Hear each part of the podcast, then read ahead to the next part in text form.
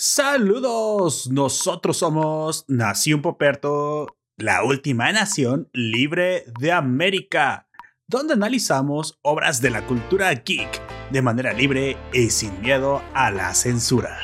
En esta ocasión conversamos sobre lo más importante ocurrido en 2020, cómo cambiaron nuestras vidas durante la pandemia y lo que esperamos encontrar en 2021. Ponte cómodo, feliz año nuevo, porque comenzamos.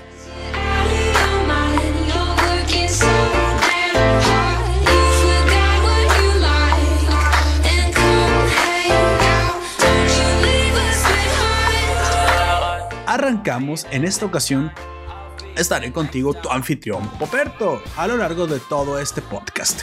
Te recuerdo que estamos transmitiendo en directo por YouTube Live 5 pm hora del centro de México. Nos puedes dejar tus comentarios durante el directo o si así lo prefieres en los comentarios de Evox o YouTube una vez que esté hecha la publicación. También te recuerdo que te puedes suscribir a todas nuestras redes y seguirnos en el formato podcast en los en las páginas ya de costumbre, Evox, Spotify, iTunes o la que posas. Incluso ya estamos también en Amazon Music. Igual, déjame tus preguntas. Para mí, lo más importante siempre son tus opiniones. Bueno, en esta ocasión ya estamos deseosos de que esta pesadilla termine. Sin embargo, es precisamente de lo que les vengo a hablar. Parece ser que no solamente no va a terminar, sino que nos vamos a tener que adaptar a cosas diferentes en 2021. No, no estoy siendo pesimista. Sin embargo, sí habrá nuevas, nuevos retos y nuevas cosas que tenemos que adaptar. Y parece ser que en el ámbito económico vamos a resentir el siguiente año. Ya nos acompaña en el stream Alegush. Saludos, Alegush. Qué bueno que estés con nosotros ya por aquí. También me acompaña, como siempre, mi fabuloso miembro de la nación, por favor, preséntate, amigo que comienza con la letra A. Buenas noches, tardes, días, yo soy Avia. Aquí estamos. Así es. Amigos, estás, un poquito bajo. Nada más este. Trata de acercarte un poquito más el micrófono o algo para que te escuchen mejor. ¿Sale? Pues bueno. mejor. Sí, ya ahí te escuchas un poquito mejor. Hoy, hoy es un día especial, amigo. Hoy es el día es, es, un día extraño, un fin de semana entre la Navidad y el Año Nuevo. No sabes muy bien qué, qué hacer el día de hoy, si, si sigues festejando, si te preparas porque mañana todavía hay trabajo para los que eh, trabajamos el fin de año nuevo. Yo sé que para muchas personas lamentablemente perdieron su trabajo, pero también es normal que hay algunas empresas que toman la última semana precisamente entre Navidad y Año Nuevo como vacaciones o como mini vacaciones. En mi caso, pues eso es un poquito imposible, ya que mi negocio fuerte, curiosamente, está en esas épocas. No, no vendo luces de Navidad ni arbolitos navideños. Eh, aunque no, no es una mala idea. mira, emprendedorismo. Sin embargo, creo que es que este año no fue tan buena la idea porque muchas personas lo primero que sacrifican son las cosas no esenciales. Obviamente es, es algo que sí debemos hacer todos, debemos de cuidar y de evaluar qué es aquello que no debemos de comprar porque obviamente hay que cuidar ahorita el flujo de dinero. Y creo, creo que no les ha ido tan bien a los vendedores de estos artilugios, sobre todo, sobre todo a las cosas, como te digo, no esenciales, las que van con la época festividad, los adornos. Sé de noticias que estuve siguiendo que lamentablemente no estuvo tan, tan, tan alta la, la venta de árboles, luces, eh, figuras para el, para los que tienen la costumbre católica de poner el, nacimiento en sus casas, pero no los, ¿quién los puede culpar, no? Es el momento de cuidar el, dinero y menos porque nos vienen asustando que 2021 va a ser peor, uh, el 2020 solo era un tutorial para 2021, cosa que yo no estoy de acuerdo, así que les voy a dar un rayito de esperanza, pero no me gusta hablar de dientes para afuera, les voy a decir por qué creo que el 2021 es el año de recuperación, es un año de renovación y no es un año en el que van a empeorar las cosas más allá de las que empeoraron en 2020. Seguramente para algunos países, por alguna clase de política bueno, obviamente Venezuela es el claro ejemplo, ¿no? Pero pues bueno, ya sabes que Venezuela es el infierno y poquito más, ¿no? Pero no, eh, no me habló de eso. Del infierno. está entre el purgatorio y el infierno, está Venezuela. Y está compitiendo para quitarle el, el lugar a, a, Venezuela. También nos acompaña Alex Marcel. Saludos, Alex Marcel. Feliz Navidad y feliz Año Nuevo a ti también.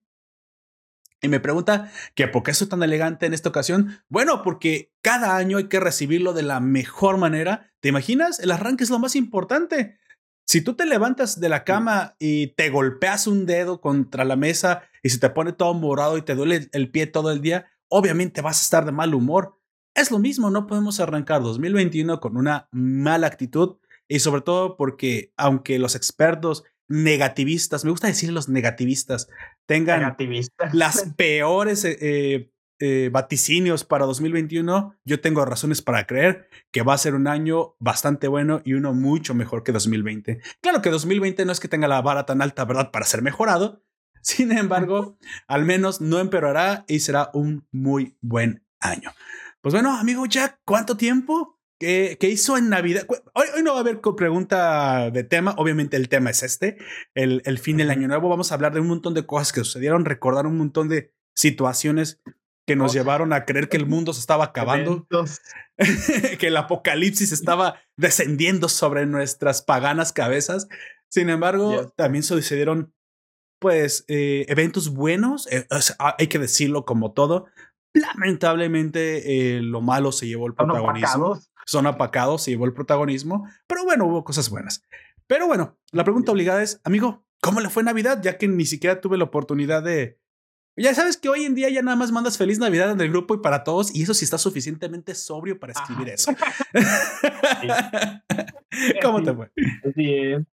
Pues bien, este vino un primo mío que está trabajando en Monterrey y con él desde siempre me he llevado bien porque es por él es porque empecé yo empecé a dibujar y pues me la ah, pasé bastante bien porque eh, con él y su hermano eh, son los que me llevo mejor de toda mi familia y nomás estuvimos nosotros tres platicando todo el rato. Y aparte, se trajo su gato porque no tuvo quien lo cuidara y es un gato de Angora. Yo sabía que esa raza de gatos eran bastante grandes, pero es el doble de mi gata y todavía no termina de crecer. Pero por ahí sé que es casi puro pelo, ¿no? También, o sea, no es que sea el animal sea tan enorme. Sí, sí. Es que también da la impresión de que como tiene un montón de pelo, pues casi es un oso. Güey, en China usaron un chow chow para engañar, o digo un mastín tibetano para pasarlo pasar por un león, güey. Y pasó, güey, que es lo peor, güey. Sí pasó. es que los, mastín tibetanos también son unos Hasta que fue un extranjero al zoológico y se dio cuenta, ah, cabrón. Ese león está muy raro, hace guau. Ay, no, y aparte, el pelaje es como si fuera terciopelo, está súper suavecito. Sí, pues de Angora, amigo, sí, sí, sí, los conozco. Son uno de mis gatos muy bonitos. fue mi abuela o uno de mis primos que le dijeron que estaba gordito y dije, no, y lo levanté y en vez de sí, eh, aunque está pachoncito. Eh, no, está macizo. a la madre. Puro músculo ese animal. Sí, gordito, pura madre, sí. Ve, lo que hay debajo. Ese se tenía músculo en reposo, amigo. Ese es músculo en reposo. Se me hizo muy bonito el gato y estaba jugando un ratito con él y platicando con mi primo y ya. este, ya después llegaron mis demás. Aunque podría ser al revés, podrías estar platicando con el gato y jugando con tu primo, por lo que sé. También, porque estamos jugando en el teléfono después, pero eh, eso ya es otro tema. bueno, nos comenta Al Marcel, oye, ¿y te vas a dejar el saco, el traje, obviamente el suit, el super suit hasta el viernes? Obviamente, la, aquí en, como lo dije en algún momento, aquí en México agarramos el Guadalupe Reyes. Y todavía queda el Reyes, o sea, todavía queda el Reyes. Oye, por cierto, hablando. de Reyes. Hablando de regalos, eh, vi la película que me recomendaste, Klaus. Me encantó, güey me encantó. O sea, me creerás que hasta lloré, güey. De, hay escenas muy conmovedoras, hay, escenas muy padres, pero ah, no sé a las que me refiero. Lloré de la risa. Uy, sentía que me iba a reventar, güey, algo, algún órgano, ya sabes, güey. Mientras más órganos tengas, eres más sano, según Simmel Invasor. Güey, me había literalmente había partes que me reía hasta la garganta, güey. No sé si me explico. Esta risa profunda. Sí que ya hace rato no la, no la conocía. Es una gran película, güey. Una, y una comedia inmejorable, güey. La mamada esa de que cómo comenzaron los la, leyenda de los renos, güey, voladores, porque pinche trineo. Brinca unas casas, dije, güey. Gente, si no han visto Klaus, se los recomiendo. Está en Netflix. Yo me había. Yo me había perdido una gran película. De hecho, es que no es que no la quisiera ver. O sea, me había resistido. Y eso fue, de hecho, lo que hice en Navidad. Ya ves, ya, ya la transición. Yo en Navidad, eh, obviamente la noche fue bastante aburrido. Comí con la familia. Esto ya lo comenté el de ayer en el en la reseña con Don Comics. Pero porque, pues bueno, obviamente la, la, familia no pudo venir. Eh, ponen en riesgo a mi abuela. Así que solamente la familia más cercana, que nosotros somos prácticamente los vecinos, pues pasamos el tiempo con ella. Entonces lo que hice durante la tarde noche fue ver Klaus. Y, y precisamente te digo, no, no puedo. No, no, no, puedo describirte cuándo fue la última vez eh, que sentí una risa similar, güey. Que es que pasé por algo así. Me hizo reír mucho, mucho, mucho, mucho. O sea, me sacó sincera, sinceras sonrisas creo que también es bastante conmovedora. Creo, creo que es, es, mucho mejor de lo que yo creí que era por ser película de Netflix. Sinceramente, yo aquí yo me, me doy, este, me, me, me, confieso, tuve un prejuicio horrible acerca de lo que iba a ver.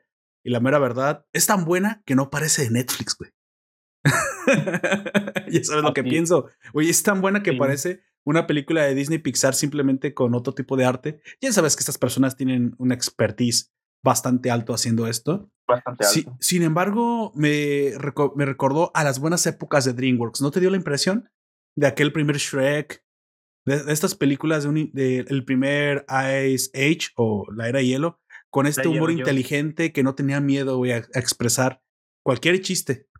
incluso en algunas partes eso está un poco eh, políticamente incorrecto para los estándares de hoy, cosa que celebro porque de otra forma no me hubiera hecho reír de la forma que me, que me hizo reír. Así que bueno, pasando, no es la recomendación que iba a dar, pero de una vez te lo digo porque... De una vez. Eso fue lo que hice en Navidad, güey. Eso fue lo que yo hice en, Navidad. Me comenta eh, Allen, bueno, me comenta Leush, piolinea navideña para todos. Piolinea para ti también, supongo. Nos dice Allen, es hermosa Claus, el mejor Rise of Santa Claus Rise. Ah, sí, sí, rice. Al origen. Eh, solo que escribiste rice con C, así que eso es arroz. lo, cual, es bastante grasoso leerlo así. Sí, sí, sí, eh, estoy de acuerdo, Allen. Es, es bastante buena y creo que es la historia jamás contada de Santa Claus que nadie se puede perder, sinceramente. El, el soundtrack es, es increíble y la mera verdad. Fíjate que, bueno, ya para dejarla, para dejarla muerta y enterrada, la escena con los nativos de Alaska, no sé qué eran esas personas con, con trajecitos rojos. La escena, obviamente, de la chica y todo eso, eh, me llegó mucho. No sé por qué, o sea, era simplemente. Me, me gustó mucho y fueron partes que me hicieron sacar, no lágrimas, pero casi lágrimas, pero no de conmoción, sino como de. Como de qué bonito, güey. O sea, ¿sí me explico? Qué alegría. Qué alegría. o sea, esa, esa, que obviamente no dejas ver porque la ves solo. Y de hecho, yo la, vi solo porque precisamente me, me, me, iba a acostar temprano y dije, tenía, estaba muy cansado. Ese día había trabajado en la, desde las 6 de la mañana. Y dije, bueno, voy a ponerla para dormirme. Güey, me quitó el sueño como una hora. Yo creo que tanta risa, güey. La risa, la risa es este con peor que la cafeína, güey. Se te va la onda. Pero bueno, para fin de año hay algo. Sí, sí, también el dolor es bastante bueno para quitarte el sueño. Eso, eso sí está garantizado. Pero bueno, dejemos la enterrada ahí. Es, una, es parte de la, de la magia de la Navidad. Bueno, em, avancemos a la. Yo creo que en esta ocasión vamos a saltarnos un poquito las notas, porque obviamente hablaremos de sucesos, cosas. Todo lo que pasó este año. Lo más importante, al menos, porque curiosamente, cuando te pones a revisar y piensas que 2020 fue un año improductivo, fue un año donde en el que no sucedió nada. No, güey, sí sucedieron bastante cosas. 365 días es un, montón de, tiempo. Es un montón de tiempo para un chingo de cosas importantes que sí sucedieron. días. Lo cual me hace pensar que el, que el hecho de que tú estés encerrado y creas que no pasa nada realmente es como que al mundo no le importa, güey, tu, tu prejuicio. Al mundo no le importa tu miedo hacia el mundo. El mundo sigue corriendo. Es algo bonito, güey. Saber que por más que uno trate de hacerla de pedo, güey. al mundo le importa un comino tu miedo, lo que tú intentes o lo que pienses que va a pasar. El mundo sigue girando, así pienses que no tengo que salir porque voy a poner a todo el mundo en riesgo, lo cual es cierto que pones a la gente en riesgo, sobre todo si estás enfermo. Pero el hecho de eh, hacer un ostracismo social extremo fue lo que yo estuve en contra. Tú no, ya lo sabes, no es secreto que yo tengo mis reservas acerca de la aplicación de la cuarentena. Pero te das cuenta que el mundo estuvo ahí, güey. Ah, el mundo estuvo girando y corriendo contigo o sin ti. Seas tú quien se quiera subir o se quiera bajar de él, güey. El tren. El tren del mundo. Así es, el tren del mami, güey. Así que vamos, vamos continuando con lo que nos dejaron en el forum. Obviamente dimos poquito tiempo para que nos dejaran un comentario. Por ahí sí hay un comentario y no lo dejó Javier Ortiz en el audio precisamente del, del especial de Navidad que hicimos crossover precisamente con Allen Marcel y con los chicos de la zona fronteriza. Incluso estuvo de invitado especial también eh, el creador de Dirk Visiones, Marcel, que no es el mismo que Allen Marcel, lo cual es curioso que se repitan esos nombres, güey. ¿Qué es Marcel? Eh, yo en algún momento pensé que los dos iban a contestar y. sí, pero a Allen le digo Cami o le digo Allen, así que bueno, no hubo tanta confusión. Nos deja en el audio, te digo, de especial Navidad, eh, nos deja lo siguiente: Feliz Navidad y Año Nuevo, también para ti, Javier. Como, como que se les adelantó la Navidad. Sí, lo hicimos desde antes porque sabíamos que el Navidad, aunque fue un poco más personal, aunque fueron un poquito más enclaustrados, pues la gente sigue tomando, sigue festejando. Yo, yo sí tomé, yo sí me la pasé bien. Llegó un momento en el que sí me sentí un poco mareadón. Eh, debo decir que no tanto como si hubiera habido amigos. Ya sabes que tomas más cuando hay amigos, es, es lo normal. Así es. Con la familia es un poquito más reservada la cosa. Pero obviamente lo, lo, festejamos desde antes, hicimos el, el, podcast desde antes, precisamente adelantándonos a lo que podía suceder. Nos dice, este, este año ha estado lleno de tragedias. Sí, lo confirmo, lo fui a buscar y me di cuenta que sí. Pero igual también da muchas sorpresas. Esa es la actitud. Dice, nos vemos en el futuro y nos vemos en el futuro, último país libre de América. Y espero que así lo sigamos, sigamos siendo Javier Ortiz. Espero que no nos comience a, a censurar eh, Spotify. Y quiero decirte acerca de esto, que a mí me pasó el miércoles que me censuró Facebook. Esto a mí no me había sucedido. A mí no me había sucedido. Y fue algo que ni siquiera fue a propósito, fue algo que fue como un poco accidental vi una imagen del nuevo Shaman King. Sabes que se va a estrenar una nueva serie. De hecho, ya, ya está. Es un remake, ¿no? Es un remake, ya tiene una fecha de estreno, pero es un remake tomando en cuenta los hechos de forma eh, del manga un poquito más al pie de la letra. ¿Sale? Lo, va a seguir. Eh, los, eventos van a ser muchos más. La que nosotros vimos, la de. Sí, fue una adaptación, pudiera decir. O del. No sé. Sí, fue de, del dos mil tantos o del noventa y tantos. Es un poco vieja, aunque de hecho quiero decir que no envejeció mal. Sigue teniendo una buena, una buena, un buen dibujo, una buena acción. que es vieja, pero está chida de todo. Está chida. Pero me di cuenta que no seguía muy bien los eventos del manga. Esta supuestamente sí va a seguir bien los eventos del manga. Y vi a Joro Joro, güey. Eh, bueno, esa es la traducción que le dieron en español al, al chico del hielo, ¿sí? Al, al, chico de poderes de hielo. Ajá. ¿Recuerdas que también en algún momento eh, espero que YouTube no me banee por eso. Bueno, lo voy a cambiar, güey, porque ya, ya no, ya tengo hasta miedo de que en el mero, stream me lo, me lo baneen. ¿Recuerdas que en el doblaje, ¡ah! en el doblaje en, mexicano, en mexicano, güey, porque no sé si fue doblaje nada más para nosotros o, para toda Hispanoamérica? Latino. Este, eh, pues, Io, Sakura. Eh, sí, el, doblaje español americano. Este, Io Sakura normalmente se equivocaba con el nombre de Joro Joro, güey y le decía en lugar de RT, güey. Ya te imaginarás cómo suena. Es algo que hoy dirían, ay, qué mofo, y ya sabes. esa palabra, güey, que ni siquiera quiero repetir porque me parece estúpida. Güey, yo nomás puse el texto, dije, ah, mira, ese es el Jorjoro, pero con la T, güey. Ese es el Jorjoro, uno de mis personajes favoritos. Y mira cómo se ve con la nueva armadura, porque supuestamente algo que no vimos en el Shaman King original es que hay una posesión en el que todavía avanza antes de que lleguen como a las o incluso creo que es después de tener como estas grandes megazords. Los megazords no es la no es la posesión final, güey. Según lo, a lo que entiendo, la, la posesión final es se vuelve a hacer compacta la posesión y ahora es como una arma junto con una armadura que te recubre todo a ti. Y esa es como que el nivel máximo de, El máximo. de posición. La armor, vamos a decir la, la posición de armadura. Pues bueno, esa nunca la, la vimos en el original, porque como dijiste, se tomaron varias libertades y por el tiempo, por lo que tú quieras, nunca la, nunca la llegaron a hacer. Bueno, yo subí una imagen que es oficialmente de la Wikia con la foto de Joro Joro con, con su armadura del manga, armadura. diciendo, miren, así es como ahora, eso es lo que vamos a ver ahora del personaje, mi personaje favorito, Joro Joro con T, Con JT. con JT. Pues al poner eso, no me baneé la cuenta por una semana, güey. Sí. Es, Güey, bueno, o sea, ¿qué onda es- con es Facebook? que ahí te va. Cualquier cosa que digas relacionado a la homofobia. Ajá, te al, temor a las homos. Sí. Pero es que solamente. A las personas. eh, y esas pasan en cuestión de segundos. O sea, puedes decir cosas políticamente incorrectas, pero específicamente con lo que tiene que ver con lo que ellos consideran homofobia, Sí. es lo que te avientan el, el hachazo directamente. Güey, creo que dijiste el- la, la clave, güey. Lo que ellos consideran que eso es, güey. Porque Pero de- es que, es que lo consideran así porque ya se metió un filtro. Es como en el chat de League of Legends. Hay ciertas palabras que te las censura, aquí, ah, te pero te las censura ah, si no las quieres ver. Si te quitas Claro. el chat de censura, pues todo el mundo la puede ver. exacto. pero en Facebook, si, tú, si te detecta que pones esa palabra, te silencia por 30 días. A mí No, a mí me dijo, me 30 dijo siete días, güey, pero nada más.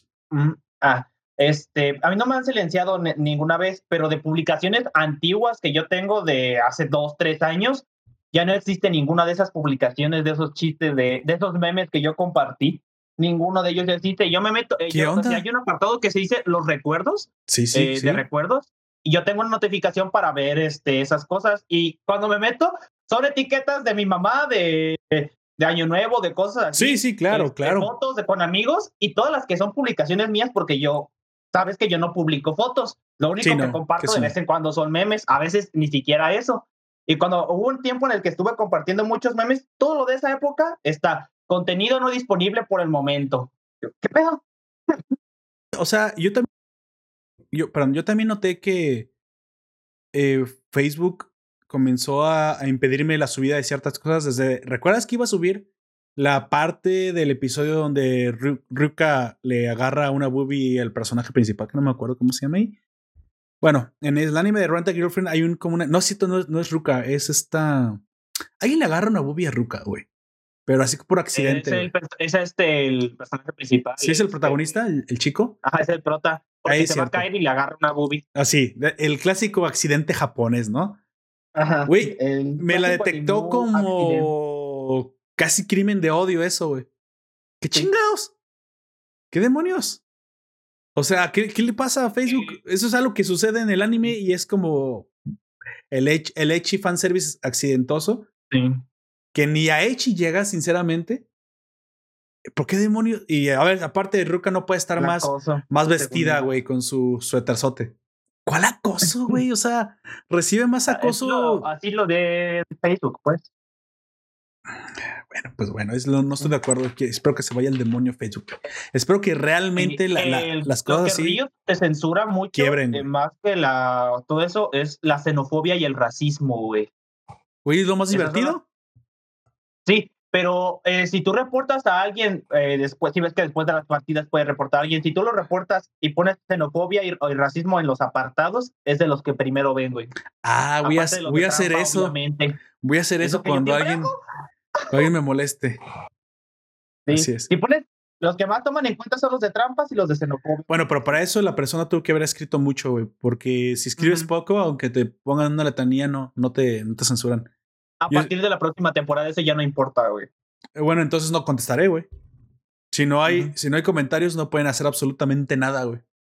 Ah, jugó mal, ni pedo. O sea, no pueden hacer absolutamente Jugar sí, mal no es reportable. No es reportable, güey. Exactamente. Ni modo. Bueno, ya está Tom Comics con nosotros. Por favor, preséntese. Buenas noches.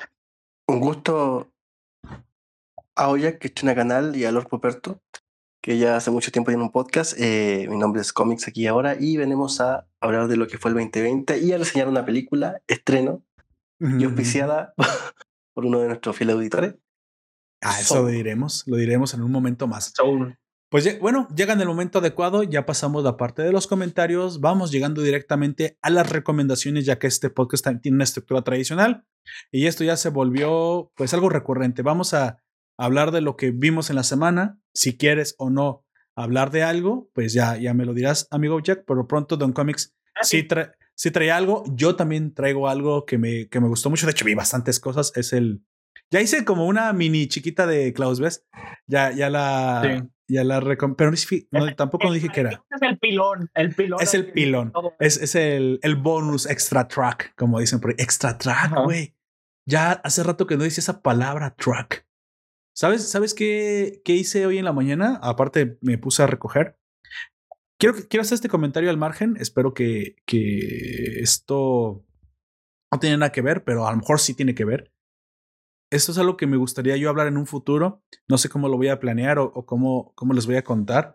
Pero vi, vi un documental. Esto no es parte de la recomendación, ¿eh? pero vi un documental. Yo veo muchos documentales, así que, pues ni modo que te diga todos los que he visto, ¿no? A veces son de 20 minutos, 30 minutos. Este fue como de una hora, que está en Netflix. Digamos que este sí es el verdadero extra track. Este sí es el verdadero bonus. Todo eso surgió porque hoy en la mañana unos discos de música, por eso me acordé la palabra track, los, los voy a regalar y los puse en una bolsa. Porque me di a la tarea de limpiar cajones, limpiar mi casa y de deshacerme de las cosas que ya no uso, Y de regalarlas, a lo mejor alguien me las necesita, alguien me las quiere. Y todo, y todo esto porque fue una idea que me dio un documental que vi al principio de la semana que se llama The Minimalist, o en español, Los Minimalistas. Una, una forma de pensar bastante, bastante curiosa que creo que tienen un libro no estoy haciendo ninguna, clase de promoción, pero pienso que eh, no sería una mala idea comprármelo y leerlo, porque hablan del, del, en el documental, ellos, los autores del libro, pues son los protagonistas del documental y vas con ellos en el documental a, giras que hacen recomendando el libro, pero al mismo tiempo es como una entrevista, hoja de vida, en el que les preguntan cómo es que llegaron a esta idea. La idea principal de, de Minimalist ah, es vivir de forma sencilla, no austera en el sentido de que te puedes comprar cosas buenas, no tiene que ser baratijas lo que tengas, pero que vivas con lo menos posible, con lo menos posible que te sirva, que el hecho de que, que tú adquieras cualquier cosa, desde un mueble hasta una prenda de ropa, tenga un objetivo bien específico, que sepas para qué te va a servir. Lord Poperto, tú me dices que Maricondo ha vuelto en forma de gringo. En forma de dos gringos. Así es. Salud. en cómics nunca me cansaré de eso. Ah, pero es increíble porque fíjate que ellos, no sé si pues así lo pusieron de forma dramática en la gira. Tienen tres, cuatro auditores al principio y al final llenan auditores enteros, auditorios. Tienen un montón de público, gente que se les acerca a, hacerles preguntas. Y aparte del documental, también va y visita personas que han aplicado los conceptos del libro en su vida. Hay gente que ha sido muy extrema en el que vive, por ejemplo, en casas diminutas. Te estoy hablando de una casa de 5 por 2, güey. Eh, así, así, o sea, extrema. Y dos personas viven ahí. Obviamente no todos. Hay familias que eh, también parten eh, con las familias que lo han aplicado y bueno, viven en una casa, un departamento un poquito más grande de 100 metros cuadrados, pero caben perfectamente y han comprado muebles que se adaptan a su estilo de vida. Lo que esas personas cuentan es que no es que no compren cosas, No es que no te adquieran artículos. De hecho, todos tienen celulares y de hecho se compran iPhones o, o los mejores. Porque bueno, es una herramienta útil. Tú te compras una, una, herramienta.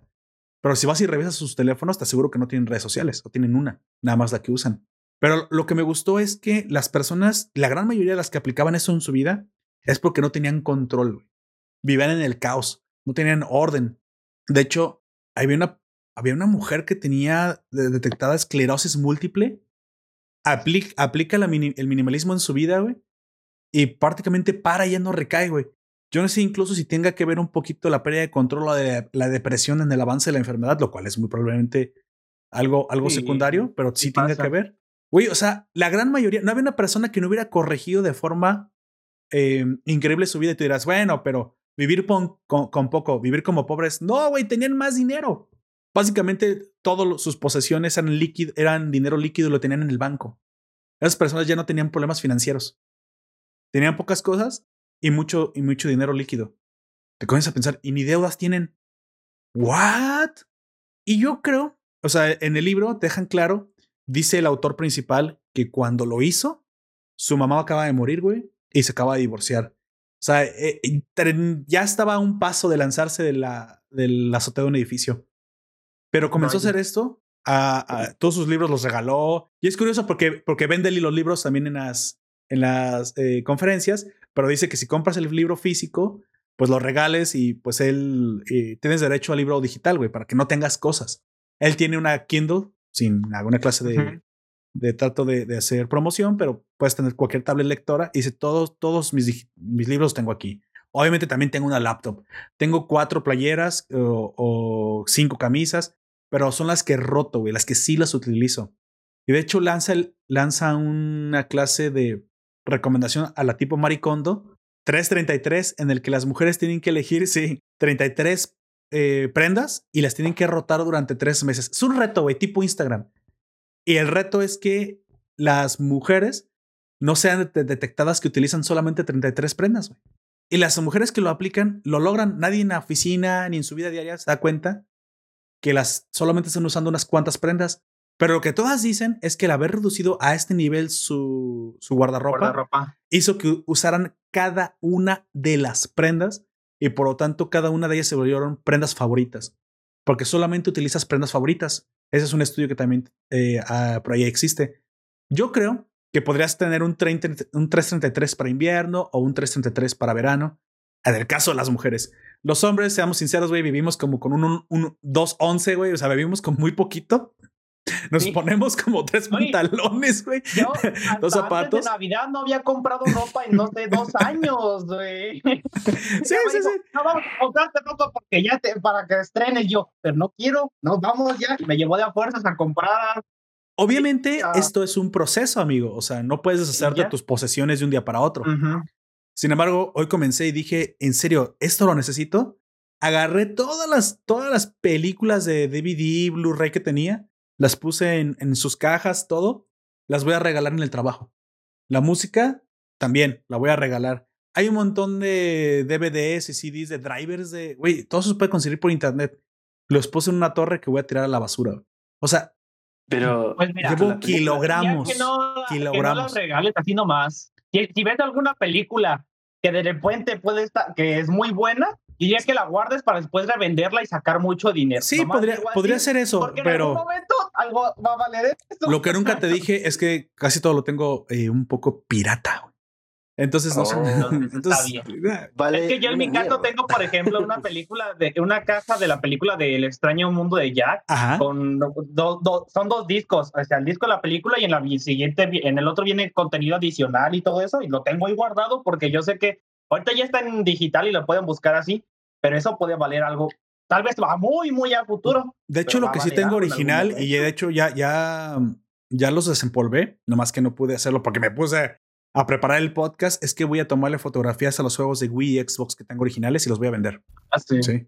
No sé si las consolas las voy a vender todavía. Te digo, esto es un proceso, güey. No me puedo deshacer de todo lo que ya no utilizo de golpe porque hay cosas que son valiosas. De cosas. Pero dices, debes comenzar. Yo hoy comencé, güey. Junté, eh, reuní, mejor dicho, varios kilogramos de cosas que hay que tirar. De hecho, esto lo hice con mi esposa desde ayer en la noche y pusimos en varias cajas, que estoy seguro que ya se llevaron gente que lo necesitaba, como cuatro sartenes a medio uso que realmente ya no utilizamos. O sea, muchas cosas las empezamos a, a tirar. Hay otras cosas, otros utensilios que no utilizamos y lo que hice, mira, voy a poner en cajas lo que no estamos utilizando para que cuando ya pase el proceso de realmente lo usamos o no lo usamos, ya lo voy a tirar. Eh, o, venderlos o, venderlos, claro, dependiendo de cómo estén las cosas, dependiendo de cómo estén las cosas. Este, o regalar. bueno, esta, filosofía es muy antigua, pero tiene también que ver mucho con el, los tiempos actuales en que la gente viaja mucho y se cambia muy, muy rápido de casa. No tienes tiempo ni siquiera para acumular. Sí. Y tienes que, tienes que y lo más ligero equipaje que pueda. Ahora también es verdad que eso choca mucho con los diógenes de cualquier tipo. Exactamente. Algunos los llaman coleccionistas y eh, acumuladores, ¿no? Pobres, el, el, claro, el Diógenes que el Diógenes con plata, el Diógenes coleccionista, es la llama coleccionista y el Diógenes pobre es el el como el ropavejero, como le dicen en México. Sí, sí, sí, el, el ropavejero. El pepenador. Sí, también. también o sea. Eh, y ahí choca un poco. Hay gente que o colecciona desde latas de cerveza auto. Hay gente que tiene, tiene lo suficiente plata para coleccionar auto y construirse casa. Hay gente que colecciona, por ejemplo, consola, lo que a mí se me hace un poco complejo porque básicamente nadie puede jugar dos consolas a la vez. Puedes leer dos libros a la vez. Pero mírame, con una en una mano y con la otra en la otra mano. los pies, güey. Con los pies. Bueno, lo puede hacer de que ella que disfrute el videojuego, quién sabe. bueno, yo, yo lo único que quiero decir es que esta pregunta que Don Comics nos plantea de que, bueno, qué tan fácil o difícil es de hacer, ellos dicen, porque les hicieron una pregunta, que esto no es para que te deshagas de las cosas valiosas que te gustan, no. Es para que pases por un proceso de eficientación en el cual tener eficiencia uno como los picos. Al final te preguntes, ¿esto tiene un objetivo en mi vida? Y si, y si la respuesta es sí, aunque sea de forma temporal o esporádica, se queda. O sea, tampoco es para que te deshagas de todas tus posesiones. Ellos han llegado a un extremo bastante alto porque aparte están solteros y eso, todo lo demás. Sin embargo, te dije que en algún momento hay una familia que lo aplica y ellos obviamente no están al nivel de la austeridad de los chavos que son los creadores del libro, pero sí se deshicieron de un montón de cosas que, y que eso logró que sus finanzas aparte se mejoraran. Hay una señora que perdió como 30 kilos simplemente después de haberse deshecho de las cosas. O sea, no, no kilogramos en cosas, sino kilogramos en su persona, o sea, adelgazó. Dicen, no, no, no me explico ni por qué ahora soy esbelta y bonita y la chingada. Simplemente me deshice de lo que no me servía. ¿Sabes qué fue lo que hizo? Lo que pasa es que ahora camina más porque le gusta la ropa y quiere que la vean. Entonces, yo deduje, y aparte se te lo deja ver un poco el documental, que también te vuelves un poquito más caminador o sales un poquito más a la calle porque ya no te avergüenzas. Y no te avergüenzas de ti mismo porque como ya dijiste exactamente la ropa que te gusta, y si no fuiste a comprar prendas que de verdad sí vas a usar, pues ya sales más. Mucho de esto ya lo he visto incluso con Maricondo, porque parece que estoy hablando de Maricondo, pero no estoy hablando de Maricondo, sino estoy hablando del documental. Muchas, muchas personas ni siquiera salen a la calle porque no les queda la ropa que no quieren tirar para no tener que comprar ropa de otra talla. Y es un proceso, eventualmente, no hay, yo sé que no hay nada mejor, y porque eso te lo puede decir un ex gordo, de agarrar una playera enorme y sabes que esto ya no me queda y lo regalas. Ya no quiero ver esta pinche playera de, de tamaño mamut en mi vida porque ya bajé y ya no, ya no me queda, pero por buenas razones. Sí. Nos saluda Juan José en el stream. Saludos, chavos. Dice, saludos, Juan José. Bueno tenerte por aquí. Saludos, Juan. Bueno, se los dejo como punto aparte. Eh, me gustaría hablar un poquito más de esto y voy a empezar a aplicar algunas cosas en mi vida. Como dije, es un proceso. Y yo que creí que era eficiente, me di cuenta que no, que tenía un montón de cosas que no tengo ni sentido de por qué chingos tenerlas, güey. Sinceramente, ya no utilizo, por ejemplo, las lámparas de los burós. ahorita. Hace años no utilizo las lámparas de los burós. Lo voy a ver cómo las vendo, se las regalo a quien las necesite. Que ¿Qué, son los burós? Ah, son como el mueble de, de, alcoba. No, no, pero eh, es el mueble de alcoba que tienes solo de ti. ¿De qué, perdón? ¿Cómo le dicen en Chile? El velador. Supongo que sí. Ah, velador. Sí. O sea que ya, ya, ya no leen, ya no leen tú y tu pareja en, en, la cama. Lo que pasa es que sí leemos, pero utilizamos tablets con la luz de. Ah, pensé que me iba a decir, no, solo tenemos sexo. eh, con el, con el tiempo, leer también es una buena opción. Yo sé lo que les digo. Sobre todo cuando, cuando llegas tarde. Está seguro de que algo así pase, pero ya su pareja, quién sabe. así es. bueno, bueno, dejemos eso en el pasado. En un futuro les voy a hablar eh, qué más se ha aplicado de, de Minimalist un libro y un documental que está en Netflix. bueno, esta tendencia es eh, maricondo, es lo que hacen los japoneses desde toda la vida. Han hecho siempre. Primero porque en medio de los terremotos, la acumulación es peligrosa. Eh, sus casos son de material liviano, no es bueno juntar cosas que no vas a usar, se puede aprender fácil. Eh, los nórdicos, la escuela nórdica de, de, diseño, también ocupa esta, estas mismas líneas de cosas, básicas lo más limpio posible. Exacto. Y eso pasó a los gringos y de, a los gringos ya a nosotros. Pero no hay que olvidar que el alma latinoamericana es profundamente eh, acumuladora. y acumuladora. Y, no el, vacío, el vacío es un problema para el, para la, la Sí. Para.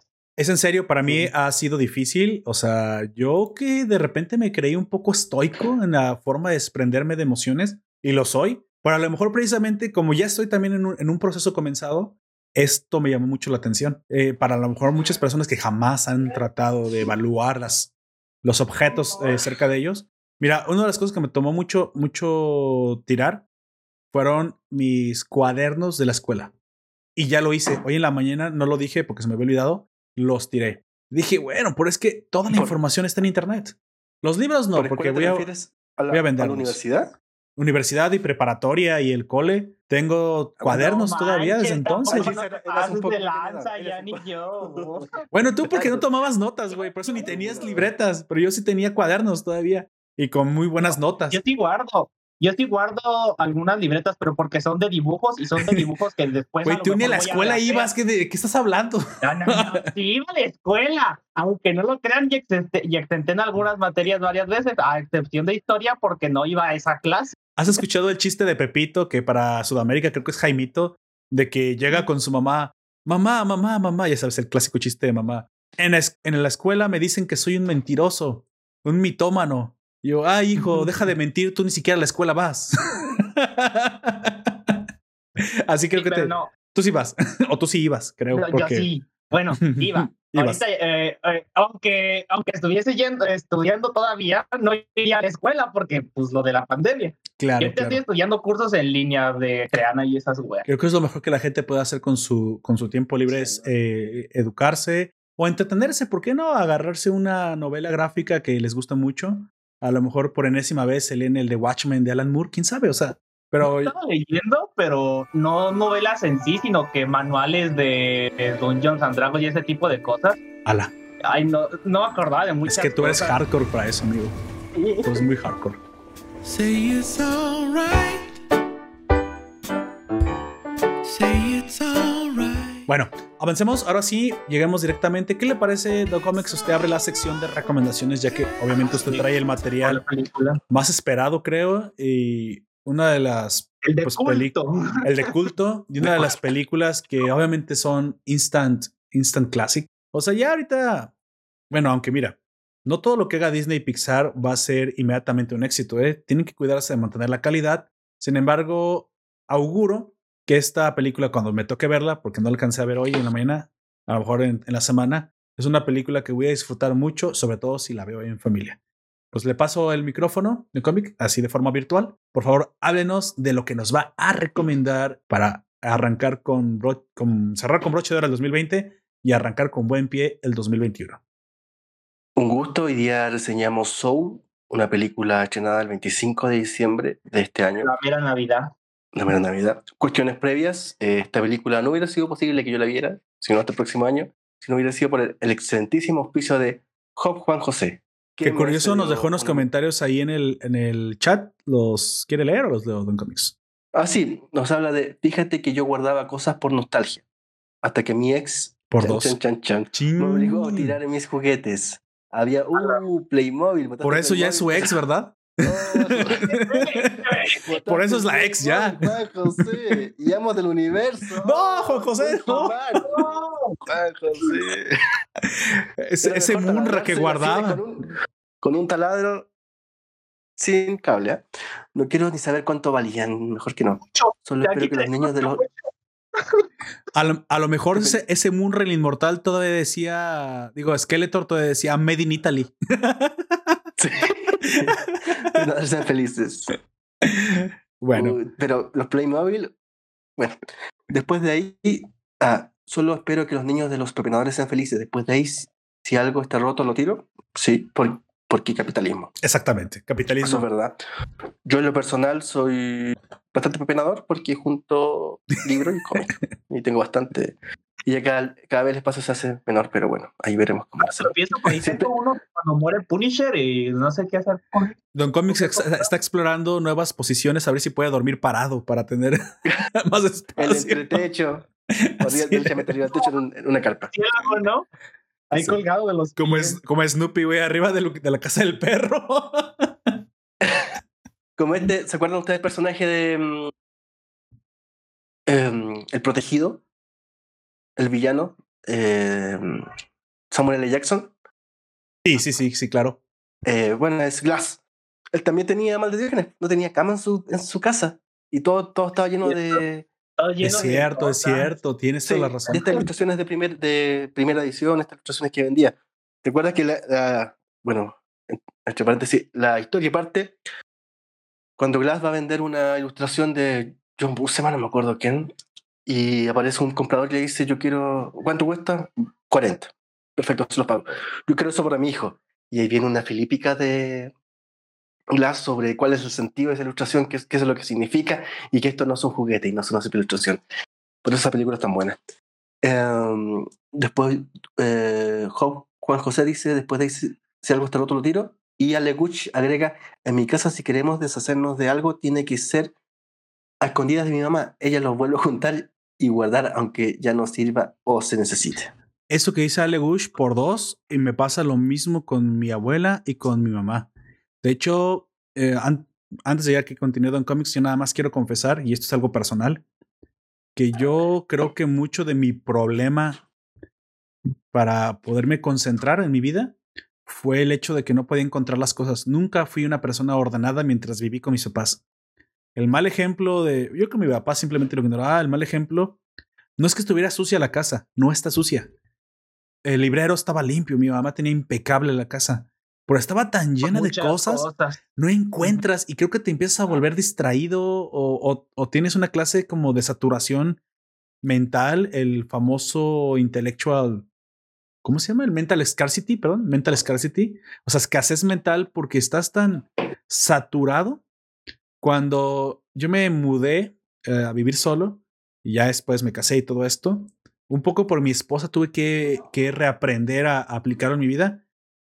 Vivía con muy poco, pero sabía dónde estaba todo, cuánto tenía y compraba, y compraba solamente lo que necesitaba. Yo ya lo había aplicado cuando estaba soltero, pero ahorita lo estoy reaplicando que estoy casado. Auguro que este es un problema que le sucede más a las mujeres que a los hombres. Pero los hombres a veces no ponemos mucha atención en lo que está pasando a nuestro alrededor.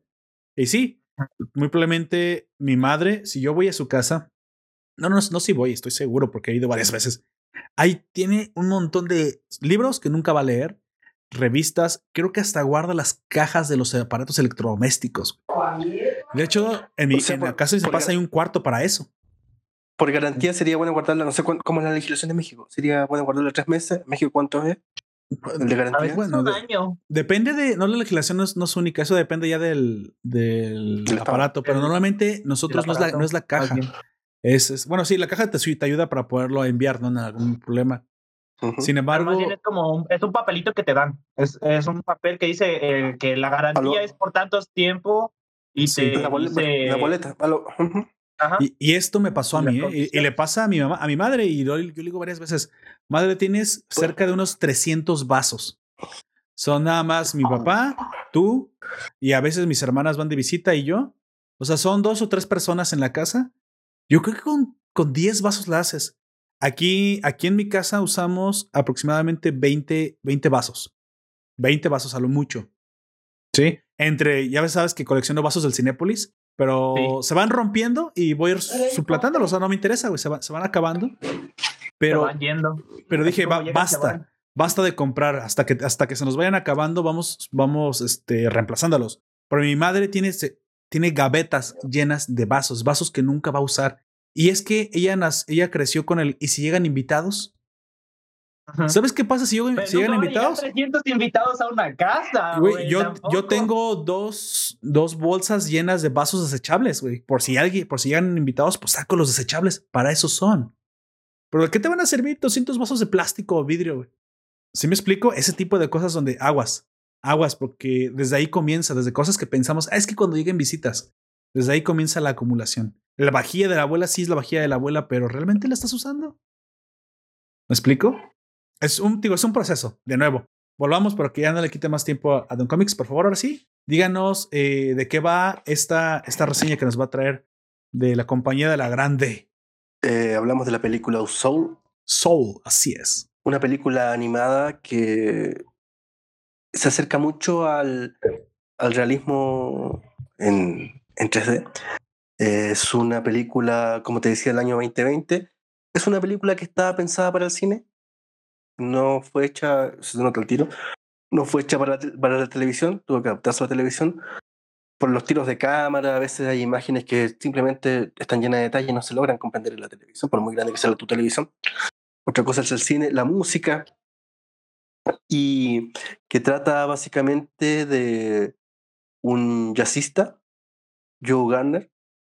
Em, Joe Garner sería algo como un afroamericano de unos 40 años que toda su vida luchó por eh, ganarse la vida a través del jazz, de la música, pero que por esas cosas del destino terminó siendo profesor de una escuela básica muy parecida a la escuela, escuela de rock. Sí, sí, sí. eh, con, eh, y estos niños, los niños de Joe Garner eran todavía menos talentosos que los de escuela de rock, por lo menos la escuela de rock eran, eran diamante en bruto, entonces ni siquiera. Pero lo que espera Joe Garner, como esa canción, su nombre es Luis, de Franco de Vita. ¿lo han escuchado? ¿De Franco Es de Vita? el golpe de. Sí, su nombre es Luis, ¿nunca lo he escuchado? No. Luis se llama. No. Habla de un taxista que sueña con ser eh, cantante. Hasta que se va, se da cuenta que se va haciendo viejo cada vez que se sube al taxi. Pero nunca, nunca llega a ser cantante. Bueno, eh, Joe Garner le pasó lo mismo hasta que en uno de esos golpes de suerte que solo el jazz le puede dar, eh, llega la su jazzista ícono femenina, Ujú. Oh, Dorothea Williams a Nueva York y por eso eh, porque él alguna vez enseñó a uno de, su, de los músicos de Dorothea Jones este músico lo llama para que se integre al espectáculo de, Doro- de Dorothea y por fin pueda, pueda ganarse la vida como jazzista como lo que como lo que él quiere ser más allá de ser un simple profesor en ese mismo momento la escuela le pide le ofrece un contrato para una plaza completa como profesor de música en la escuela él básicamente lo que intenta hacer es crear estas Big Bang. Siempre son las Big Bang juvenil o infantiles que tocan jazz o blues. El problema del, o sea, no el problema, pero el espíritu del jazz y del blues, del soul también, es el, el- la, la, la jam session, la improvisación. ah, ok. Eso ok. cada, va, va la, va la magia de cada concierto de jazz en un bar, en un, en un pub. Ese es juego de improvisación que, que, que se pierde ahí, en el oído de quien lo escucha, y es ese momento, ese, ese instante que se produce cuando el jazzista se va en su, en su volar, los músicos se van en su volar, que también está acompañado, como en cierto capítulo de Los Simpsons, por consumo de, de marihuana, porque logra, logra vincularte con el instrumento y mm, cerrarte en, eh, y concen- sobreconcentrarte en eso- esa misma música. Bueno, esa es la magia del, del mm, jam, de la jam session y eso es lo que quiere hacer eh, Joe Gardner. Para eso está preparado. Pero sus alumnos no están muy preparados para eso porque ellos básicamente son alumnos, como todo alumno este, este, entiende el A, B, C y el D. Claro, no, no se va en, en jam session, aunque uno que otro algo brilla por ahí. Ese mismo día, em, Joe Garner eh, va a su, a su sesión con, em, como te decía, eh, Ajá. Dorothea Williams, queda aceptado en el grupo y está feliz, está contento, hasta que por esa mala suerte del destino se cae en, un, uno de esos eternos... eh, una alcantarilla. una alcantarilla, esa típica, porque dicen que Nueva York es la ciudad con más alcantarillas destapadas del mundo. ¡Hala! Sí. Es una trampa Sí. mortal ir a Nueva York entonces. Ajá. Eh, y ahí pierde la vida. Y después la siguiente escena lo vemos em, subiendo por... eh, esto se llama el bardo. El bardo es el, la luz al final del túnel, la luz blanca. El bardo de Joe Garner es una especie de puente musical eh, y que él se niega a subir hasta que por bueno un juego aritmético, un juego, un juego físico, no sé, metafísico, cae otra vez en un lugar que desconoce, pero que es un huye de ese puente y cae en un lugar que es como la, prepara- la preparación de las almas que van a nacer. Sí, sí, sí. Una cuestión muy platonista, una cuestión muy platónica, pero sin caer en la resurrección. Es un- bueno, una bola que se pega a Disney. Y mm, en eso trata de huir, trata de volver a la Tierra, pero se da cuenta que no puede, pero se da cuenta que su posibilidad se abre en que en ese lugar existen estos eh, maestros, estos guías, que son básicamente gente que murió, que eran premios Nobel o mentes brillantes de la Tierra, que ascienden al cielo y quedan en una especie, quedan en el limbo. Y mientras suben al final del, a la luz blanca, tienen la oportunidad de tomar otra alma y enseñarle, ¿Hacer? eh, Ah. iluminarlos con su luz, y Ah. que esa alma vuelva a la Tierra con, con una pequeña semilla de ese, de ese- ese otro ser, de ese otro otro brillante de Oh. Einstein. O sea, con, a- con Eh, algo Como del sus alma. musas, por así decirlo, ¿no? ¿Cómo? Ser como sus musas, más bien, ¿no? Claro, Para esas eh, personas. eh, hablamos de, de al- almas que no, fue una cosa que no entendí mucho, pero tienen ya seis, seis complementos que tienen que juntar. Esta alma tienen cinco. Cuando conocen a ese maestro, que les da esa chispa, ahí va el sexto complemento y eso es lo que vuelven a entregar a la tierra. Y este maestro vuelve, a- vuelve al, al bardo, vuelve a la luz blanca y se termina su muerte definitiva. De, abandona el limbo. Oh, ya, Entonces ya, ya. Joe Gardner empieza a dar bote, él no está destinado para llegar a este limbo de, de aprendizaje y de, de maestro de aprendizaje, y se roba una identidad, se roba la identidad de un psicólogo gan- ganador del, del Nobel. Y así le mandan el peor alumno de estas, de estas almas que esperan su nacimiento, que es 22. Eh, 22 es un alma que se niega a llegar a la Tierra, que se niega a nacer. Y se lo envían a Joe Gardner. eh, y ahí tiene un juego Joe Gardner de que 22, eh, no sé, tuvo como maestro a, a Brown Lincoln, a um, Gandhi, a María Teresa de Calcuta, a, um, no, no a Freud, a, al otro psicólogo, ¿te acuerdas de la escuela de Freud? De Freud, Jung. eh, Jung, acá Jung. Gustav Jung.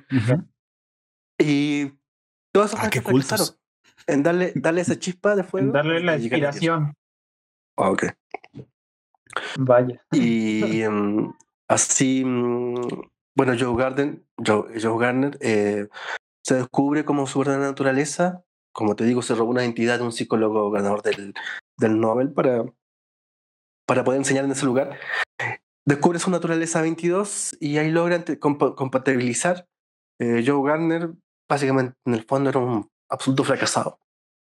Que hasta los 40 no había hecho absolutamente nada salvo comer en, en, en cafetines, eh, muchos, reza- muchos rechazos de, o de disquera o de grupos musicales, y justo el día que le haya pegado el palo al gato, se muere. Qué mala suerte. Eh.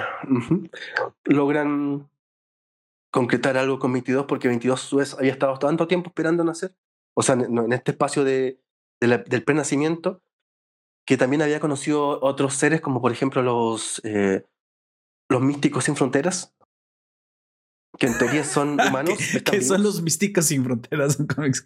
Em, ¿Te acuerdas tú de, ¿Se acuerdan ustedes de Ghost? sí, sí, claro. La sombra del amor. Em, sí, de uh, Whoopi Goldberg. sí, sí, claro. Oh, ya, ya, ya. La, la conciencia de Whoopi Goldberg. Una medium, básicamente. Exactamente, exactamente. Tiene- esta película tiene Ya. mucho de, de Ghost, una mezcla entre Ghost, eh, El eterno resplandor de una mente sin recuerdo y Escuela de Rock. Sin, sin, el- sin el interés amoroso, pero tiene muchas de esas cosas. Entonces, eh, con esos estos místicos sin, estos místicos sin fronteras y eh, em, Joe Garner con 22 logran bajar a la Tierra. El problema es que em, Joe Garner no recupera su cuerpo y 22 tampoco obtiene uno nuevo. Eh, no les voy a contar más porque sería mucho spoiler, pero ahí se empieza a desenvolver. Eh, 22 empieza a conocer un mundo que nunca conoció. Joe Garden trata de regresar a, su cuerpo.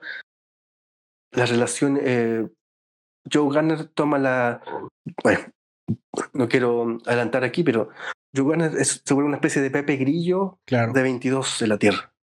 Suena como un Pepe Grillo, exactamente. Lo que le iba a decir hace rato. Parecía la conciencia de Pinocho cuando me contó que acompañaba, o sea, acompañan a una alma nueva y de alguna forma les susurran en el oído para incentivar en ellos la, con- la continuidad del genio que fueron, pues, o sea, que no se pierda el, el, el genio, talento. el talento, ¿no? Básicamente. Sí. Como típica película, como las buenas películas animadas de Disney, al final Soul no es más que un, eh, manual for dummies de filosofía. Sí. Y lo logra. Como te digo, el, el anima, el Joe Gunn es, eh, es un Jamie Foxx em, animado. Tiene la misma cara de Jamie Foxx, Fox. pero con mucha, con la típica desproporción que quedan los personajes de, de Pixar de Disney. Eh, Em, la película se hace interesante, es entretenida. em, eh, como te digo, era para el, una pantalla grande de cine. Mucho de lo que ofrecen en sonido, en, en escenas, en, animación se pierde por la televisión, pero bueno. Pero es una película entretenida. Está mucho en esto del. Hay, hay gente que por, por ahí veía un comentario que decía que el, que el problema, la, bueno, era una, me parece que era un, creyente extremista, que el problema de la película era que de, le enseñaba a los, niños que no existía Dios. ya. En el, en el momento en que la película te dice que hay un, hay un lugar más allá de la muerte, es tan- que Exactamente, o sea, de- o- o- la- si que la existencia del alma, el nombre de la película te dice que hay algo después de la muerte y, y las únicas religiones son las, bueno, las de tradición judeo-cristiana, te dicen que hay eso. O sea, de hecho, incluso todas, creo que la nórdica también va a escenas en el Valhalla, pero claro que es religiosa. el budismo, el, em, el Corán, to- o sea, el- los, musulmanes todos, porque la, la cuestión de la, del alma no es una cuestión que se dé sinceramente por, todo el mundo después del, del siglo XX. Hay psicoana- eh, no psicoanalistas, em, neuro- neurocientistas que, como Richard Dawkins, básicamente lo que le llamamos alma y conciencia es una serie de, de, de, mm, eh, de contactos eh, físico-químicos en tu cerebro y eso eres todo. Cuando te mueres, se acabó. Y antes de que nazca tampoco existe. Pero bueno, Chale, eh, Soul es una película. in- es, una, no se crean, dale. es una película interex- interesante, entretenida, eh, fácil de ver. La música de Tres Reznor, eh, que es el que le está llevando ahora en el, en el. Es el Williams del siglo XXI. Porque el Tres Reznor también está, está en el Mandalorian. Poniendo la, Oh, es la cierto. banda sonora del Mandalorian. Y él parece que es el futuro del, de la música del cine. Eh, como te digo, es entretenida la película, tiene esta filosofía. Tampoco me parece que hay gente que exagera, que lo ve como el, el, el nuevo, la nueva reflexión, la nueva reflexión del, del séptimo arte, porque no es tanto tampoco. Pero es entretenida, fácil de ver y se va rápido. Al final, quizá a mí al final me pareció más de lo mismo, pero hay que verla para que cada uno juzgue. Eso fue Soul, película de el 25 de diciembre del 2020 en Disney Plus, gracias al auspicio nuevamente de Hop Pan José. Ah, aquí, qué ofertón. bueno, gracias Juan José por aquí a facilitarnos la- los medios para poder reseñar esta película. Creo que, como dije en un principio, la voy a disfrutar mucho. Creo que Disney Pixar, aunque yo sea un poco detractor de la politiquez de Disney, creo que hace bien su trabajo cuando va dirigido al público, que normalmente va dirigido, que es a los niños, a la familia. Y creo que, obviamente, si esta película estuviera en el cine, bueno, muy pronto voy a ir al cine, estuviera en el cine, muchas familias irían a verla porque, pues bueno, es, es calidad. Aquí yo no estoy tan seguro de qué tan buena idea sea que se comiencen a estrenar las cosas en, en el cine y en las plataformas. No por mí, creo que como consumidor ganamos si esto pasa, pero parece ser que esto podría ser un problema para los cines en el futuro. Y creo que incluso ya hay demandas contra, contra HBO, por, bueno, no HBO, no, contra War, Time Warner, precisamente porque ellos ya dijeron que muchas de las cosas que van a estrenar, como Wonder Woman y de ahí en adelante todas las demás, van a estar en HBO y en el cine. En HBO y en el cine. Obviamente todos porque afectan intereses eh, eco- económicos. No es que esté yo del lado de Time Warner, pero en este caso, si Warner estrena en las plataformas al mismo tiempo que en las, que en las salas de cine, muy probablemente yo decida algunas que no vale la pena ir al cine. Sinceramente. Entonces, yo sé que lo hace por promover HBO Max, pero Sobre todo si una película es de los X-Men. en el caso esta de Soul, prefiero verla. Ah, no sé si la paga, iría porque casi siempre es un gasto fuerte el cine. Preferiría verla en la comedia de mi casa, dependiendo de los, de los efectos, dependiendo si es hiperrealista. Pero como tira cómica, me parece buena, buena idea verla en mi casa. Así que Pero bueno, es interesante cómo, cómo. Disney empezó representando en sus animados ratones, pato y, y perro y terminó ilustrando, dibujando eh, conceptos etéreos. sí, sí, sí, creo que no es este. No, no es algo que yo esperaría que hubiera hecho en, la temática Disney, porque precisamente estamos hablando de algo religioso y ahorita con la politiquez y todo lo correcto, era como algún un, un terreno un poco minado. Pero así como usted me lo contó, parece que es bastante descafeinado. O sea, el punto no es demostrar si existe una vida después de la muerte. Creo que el punto es simplemente demostrar las aventuras de un alma, de un tipo. Aparte que es afroamericano, así que muy probablemente ya, ya, ya está con la cuota de la incorrección política cumpliendo.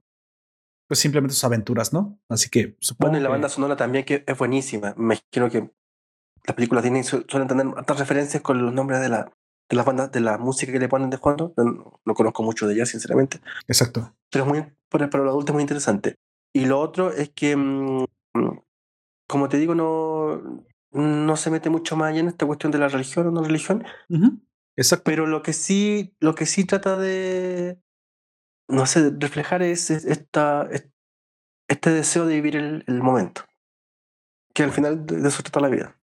Así es, coincidimos completamente en eso.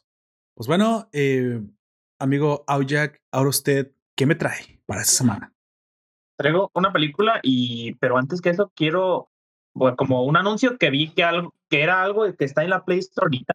Sí, claro. Está, es- conocen el Game Pass de Xbox, ¿no? Ah, pues la Play Store conozco, hizo sí. algo igual para el teléfono. Eh, ¿Cómo, la cómo? es de 50 pesos al mes Ah, ok, y sí. tienes como 500 juegos completamente gratis. Y si el juego ya era gratis, todo lo que era de paga dentro del juego lo tienes gratis con la suscripción. Se llama Play Pass para, eh, y están dando dos meses gratis ahorita porque por lanzamiento, pero para activarlo tienes que tener por lo menos 60 pesos. Nada más es como un datillo extra. Yo A, ya a ver, yo tengo una pregunta. ¿Me estás hablando de que, o sea, son juegos de la Play Store para el celular. Sí, para el teléfono. pero obviamente. para jugar en streaming o, o apps? Como no te entendí. Es que son, eh, son las aplicaciones que tú descargas a tu teléfono. Y no sé si ya después de que pase el tiempo me va a tocar desinstalarlas o qué onda, pero yo no me voy a esperar a que eso pase y ya cuando se vaya a ca- acabar el tiempo, lo voy a, yo creo que lo... Ah, ok, ya te tengo entendí. dinero ahí, lo voy a seguir pagando unos... Es- Estás hablando de que hay videojuegos que son para el que eran para el teléfono desde la Play Store, desde antes. Ajá. Ya hay juegos, hay, por ejemplo, hay uno que me gusta mucho que se llama Saitus, que es un Osu, pero para teléfono y era de paga. Costaba como 80 pesos. Pero ahorita está gratis, más todas las canciones que podías comprarte, ok, también las tiene gratis por el entendí. servicio. Yo pensé que estabas hablando de un servicio de streaming donde no, podían no. jugar, no sé, eh, God of War o ese tipo de juegos. No, no, no, no. Los juegos que son nada más para Play Store. eh, y como yo debe- eh, cada semana estoy rotando entre los juegos que yo tengo en mi teléfono, pues a eso a mí me gusta. Y también está, por ejemplo, el Terraria, eh, está para teléfono y con esto la tiene, lo tienes gratis, güey. Mm, ya. Bueno, ahí está. Si ustedes quieren eh, jugar en el teléfono y, teléfono. Y no les, eh, les gustan las opciones que hoy tienen en el mercado, pues pueden probar la, la Play Store Pass para, para teléfono. Ajá. Y Por favor, eh, ahora sí, dime, Jack, ¿qué Ah. me traes? La película. Es que no sé qué decirlo como película porque son eh, cin- seis, cinco o seis mini historias en una sola peli, en, en uno solo, todo, Claro, todo re- junto. recomiéndanos esto. Ajá, No se importa. llama La balada de Buster Scrooge. Scrooge. Eh, No sé cómo se pronuncia, es S-C-R-U-G-G-S. La balada de. Buster Scrooge. Bueno, ok, perfecto. Ya como sea que se diga. Ajá. Dime, amigo, Es esto es una. O sea, es, un- es una cinta, o sea, es una. Bueno, cinta, ¿eh? ¿Quién sabe qué es una cinta ya ahorita? Una, una película. es un largometraje de Netflix que podemos, eh, que podemos encontrar como una película, no, no episódica, o si es episódica. Es episódica, pero lo, lo vas a encontrar como una película. Ah, ok. es. Una miniserie compactada en un largometraje. Perfecto. Ya con Ajá. eso nos entendimos. Como de una hora, hora y media, creo es. Va, va, va. ¿Y de, y de qué se trata, amigo? Cuéntame. Es un western. eh, eh, son historias de vaqueros Ujú. Este, y les voy a contar eh, el- el- solamente la primera completa, ya las demás, este, eh, prefiero que las vean ustedes. Eh, bueno, fue dirigida, eh, dirigida por Joel Cohen y su hermano Ethan Cohen. Y pues obviamente la pueden encontrar en Netflix.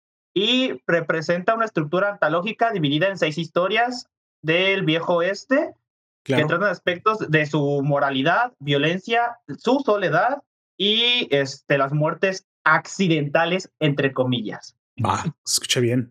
Este, la primera es la que lleva el título de la película, que es la balada de Buster, que es El Ruiseñor de Montana, creo.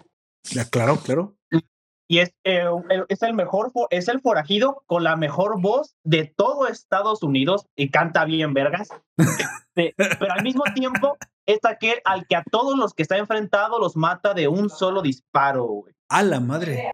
El, el mejor vaquero y el mejor cantante. Eso, eso es una combinación peligrosa. de toda la de toda la región. Este, y pues eh, llega primero a una cantina un poco escondida a la que él llega pidiendo whisky y hay otros forajidos ahí mismo que le dicen eh, eh, que están tomando whisky y dice quiero que lo están tomando él y como él va con un traje blanco y se ve Ajá. bastante elegante piensan que es un riquillo Vaya. y no le quieren atender por lo mismo.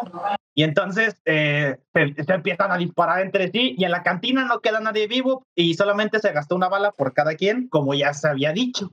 Vaya. Hasta Pues- que y- y como no encontró las En, cosas en lugar del One ahí, Punch Man es el One, one Shot Man. bullet, sí, claro. este, y después este, llega a una ciudad cercana porque eh, a pesar de ser un forajido es bastante educado y bastante bien hablado.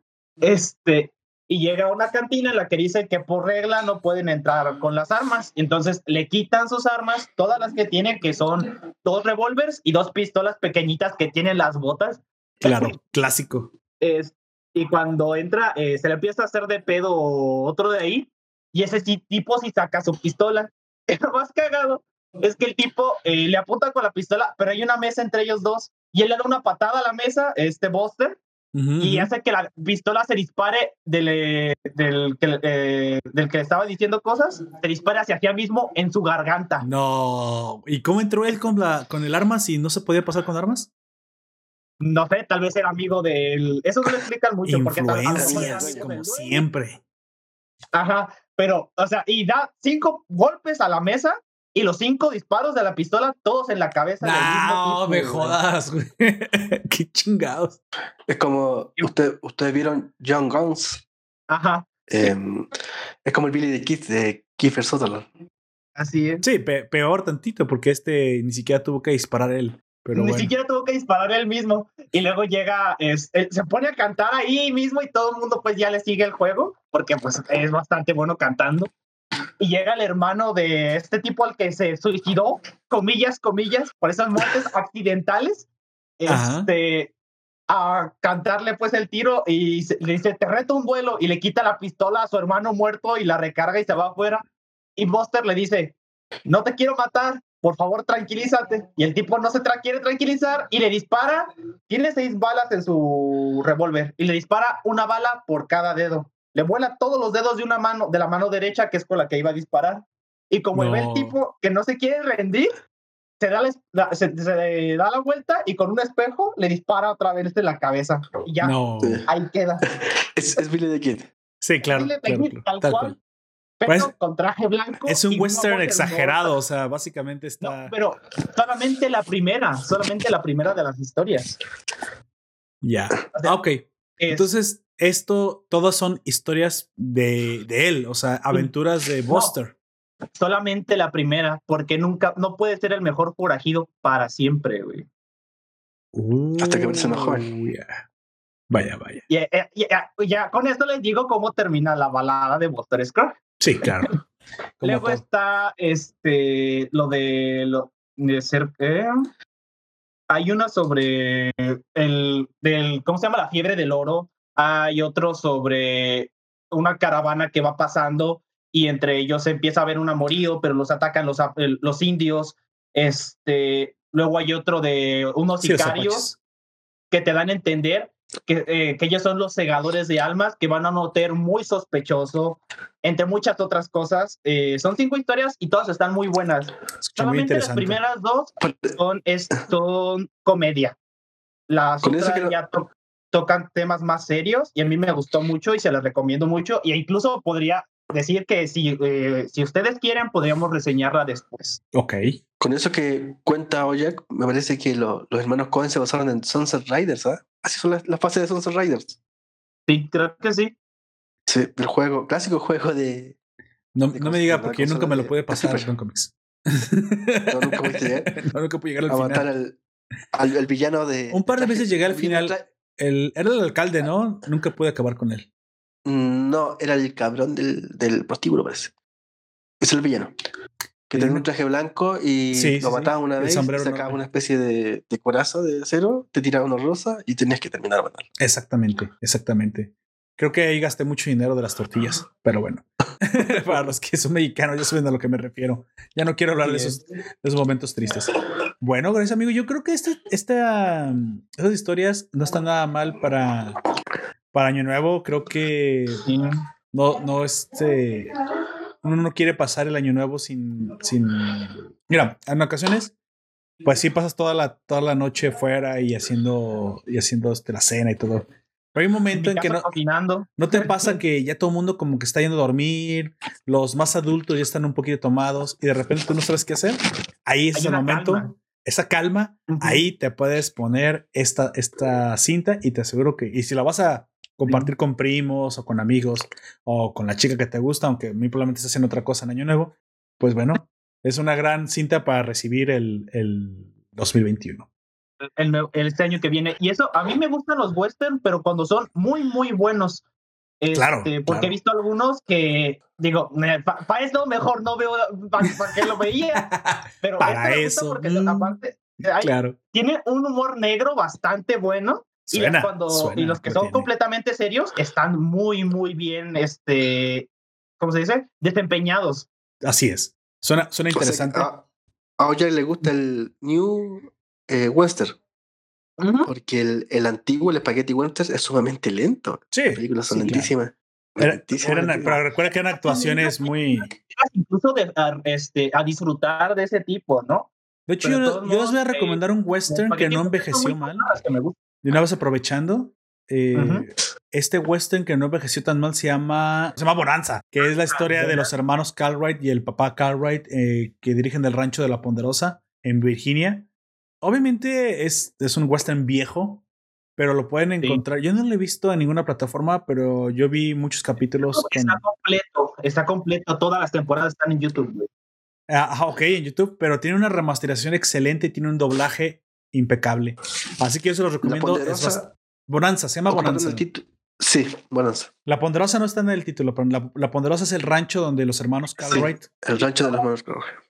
Bueno, avanzamos. Lo que Ah. yo les traigo es algo que, si bien quieren ver con su pareja, ya que es de miedo, pues para que ya saben, ¿no? El que se junte, el abrazo, el, el abrázame porque se pone un poquito terrorífico, pero no es tanto así. Es un terror coreano, pero no se trata de completamente de terror. De hecho, tiene escenas fuertes, otras escenas no. Es más de suspenso y creo que también es un poquito más de drama. Lamentablemente los coreanos, digo lamentablemente, ¿eh? Cuando hacen el, el drama lo hacen, bueno, exacerbado, puedes tener un gusto o no por los dramas. Sin embargo, tratan de hacer series de acción o series de cualquier otro género. Y creo que ahí todavía eh, meten un poquito el pecado de, de ser súper melodramáticos en ocasiones. Y es algo que pienso yo que en un futuro los coreanos van a superar. Es decir, aunque esta serie de las que estoy a punto de hablar es que, la- que tengo muchas que vi, pero me voy a decidir por esta porque me pareció interesante. Y aparte está basada en un manga coreano. Es, eh, tiene una premisa de las que a mí me gustan, fantasía oscura. Estamos hablando de, de terror asiático, pero la serie es bastante light porque creo que se vende como un drama. Es una, es una serie que les digo tiene esce- escenas fuertes, pero no es, la, no es del común denominador. Pero hay momentos en que es sumamente lenta y es tremendamente dramática. Cosa que me imagino que ese es todavía el pecado, la espinita que los directores no se pueden sacar, ¿no? tienen que meter un poco de este contenido hiperdramático en, en, unas, en unas escenas o en una serie cuyo fin es de acción o cuyo fin es de terror o suspenso. Pero les digo, es para televisión, se nota que es para plataforma, así que realmente muchos sustos no les va a sacar. Un par, sí, un par puede ser, pero nada del otro mundo. La pueden ver con toda confianza de que no van a estar todo el tiempo eh, con las uñas comiéndoselas en o con el al borde de la butaca. ¿Sabe? Estoy hablando eh, de Dulce Hogar o Sweet Home, una serie eh, de Netflix. No sé si está en exclusiva, no lo sé, pero ahí le vi durante la semana. Es una serie de pocos capítulos, eh, la clásicos 10, que ya se está volviendo una, una tradición en casi todas las series de, de Netflix. Curiosamente, Prime Video incluso tiene unas más cortas. recordamos Picard, creo que tiene seis nada más. Se, tiene muchas miniseries. Sin embargo, en esta no, nosotros tenemos 10 y de una hora aproximadamente. Una, una estructura ya muy clásica en las series de Netflix. Sweet Home es una como una, una serie de fantasía oscura que habla precisamente de, de un edificio, de una vecindad tipo Don Comics que ahorita está viendo la vecindad eh, o una familia de 10 mexicana muy parecida. De hecho, me sorprende lo parecidos que somos con los coreanos. Sin embargo, todo se tuerce cuando parece que el infierno cae sobre ellos, de forma literal. Dirás, ¿qué? ¿Cómo que el infierno se cierne sobre ellos de forma literal? Pues sí, esa es la premisa principal de Sweet Home. En un momento todo parece una convivencia normal entre vecinos. Eh, ya saben, algunos tienen dramas, algunos la pelea de las de la pareja del 77, la señora que solamente vive con gatos, todo lo clásico que podemos encontrar en un edificio departamental. Nuestro protagonista es un chico que se quedó huérfano y se cambia a vivir a un departamento en este edificio. Sin embargo, de un momento a otro, todo se comienza a torcer de una manera uh, algo macabra, algo extraña, algo oscura, y es precisamente lo que le da nombre eh, a este, a, esta, mm, esta serie, este material. El dulce hogar, o las casas, o, las, o los departamentos donde todo el mundo vive, pensamos que son los lugares más seguros donde podemos estar. Sin embargo, ¿qué sucede cuando el enemigo está dentro o cuando la amenaza se cierne sobre nosotros de forma que no podemos prever, de forma que no podemos siquiera imaginar cómo, cómo llegará. De eso nos habla una, una fantasía eh, en la que este chico parece que no, no, no está muy, digamos, muy bien estructurada la temporalidad. Me imagino que tuvieron que reducir escenas ya que en el manga o los mangas suelen ser un poquito más continuos, un poquito más eh, específicos, un poquito más detallados. Pero aquí yo creo que para no tratar de dar spoilers, para que no supieras qué es lo que se va a venir, hay un poquito de saltos en el tiempo, bien manejados por lo demás. Eh, técnicamente es una serie bien, bien lograda. Me sorprende incluso la, la calidad del, y del fotorrealismo que ya podemos ver en, en series consideradas doramas o, o de drama. Y de plataforma, pues bueno, ¿qué más puedo decir? No? Ya, ya estamos hablando de que la diferencia entre el cine y todas estas cintas o todas estas series de, de, Netflix, Prime Video, ya no hay absolutamente ninguna diferencia. Creo que tomaron el buen ejemplo de la calidad de HBO y pues bueno, ya no es, ya no es el, la diferenciación del canal. Creo que ya en todos lados podemos ver series que dices, wow, esta fotografía, estos actores, estos efectos especiales, se nota que la inversión pues, es seria, o al menos ya la tecnología ha llegado a un momento en el que ves a un monstruo hiperrealista y de verdad se, se nota la, la calidad, se nota que aunque es una serie, estás viendo todo el tiempo una película, una película larga, me gusta decir esto, una película de 10 capítulos. Por lo técnico, como dije, no nos deja, no nos queda de ver. Lo que sí, un poquito, me, me pareció lenta, pero por lo mismo de que es un drama y yo no estoy acostumbrado a ver dramas. Tiene sus momentos hiperdramáticos, las explicaciones de las vidas de, de los inquilinos que hacen en el pasado o un poquito de su contexto, porque lo que comienzan a vivir, lo que comienza a suceder alrededor de ellos es que criaturas infernales extraídas de la imaginación del autor de Doom o de repente un poquito, ¿por qué no? em, eh, del, extraídas del, del, ambiente de Cthulhu se pueden comenzar a ver por todos lados. Sweet Las Home, primigenias. eh, sí, bueno, ya ves un poquito los estos monstruos eh, tip- muy... ¿Sabes qué, qué- qué- a, a qué me recordó también? Un poquito los monstruos de Hellraiser, porque de repente Oh. tenemos eh, diseños así de caras Ah, eh, co- con ¿Cómo se llama? dientes. Sodomitas. Sodomitas. Sí, ¿no? exactamente, pero fíjate que Ah, pero- como que reúne una colección de muchos diseños. Dígame, Don Comics. Ah, no, no, eh, parece que escuché una palabra. No, me, me- no, no he hecho nada, no he hecho nada. Ah, ok, ok.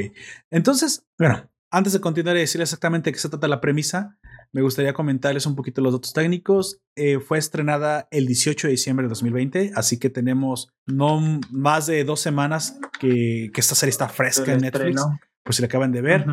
El título oficial obviamente es, es Dulce Hogar, así es como la van a encontrar en Netflix, la pueden buscar, la ponen para ver después y, y se la echan cuando, cuando... Yo recomiendo que estén con alguien, porque sinceramente sí hay momentos en los que te dan ganas como que, oye, abrázame, como que no sé lo que va a pasar, pero es más suspenso que nada, ¿sale? Es más suspenso que nada, no, no, no tiene escenas tan terroríficas. Aunque los diseños son impresionantes, es algo que me gustó mucho, el diseño de los monstruos, es algo con lo, con lo- que me quedaría.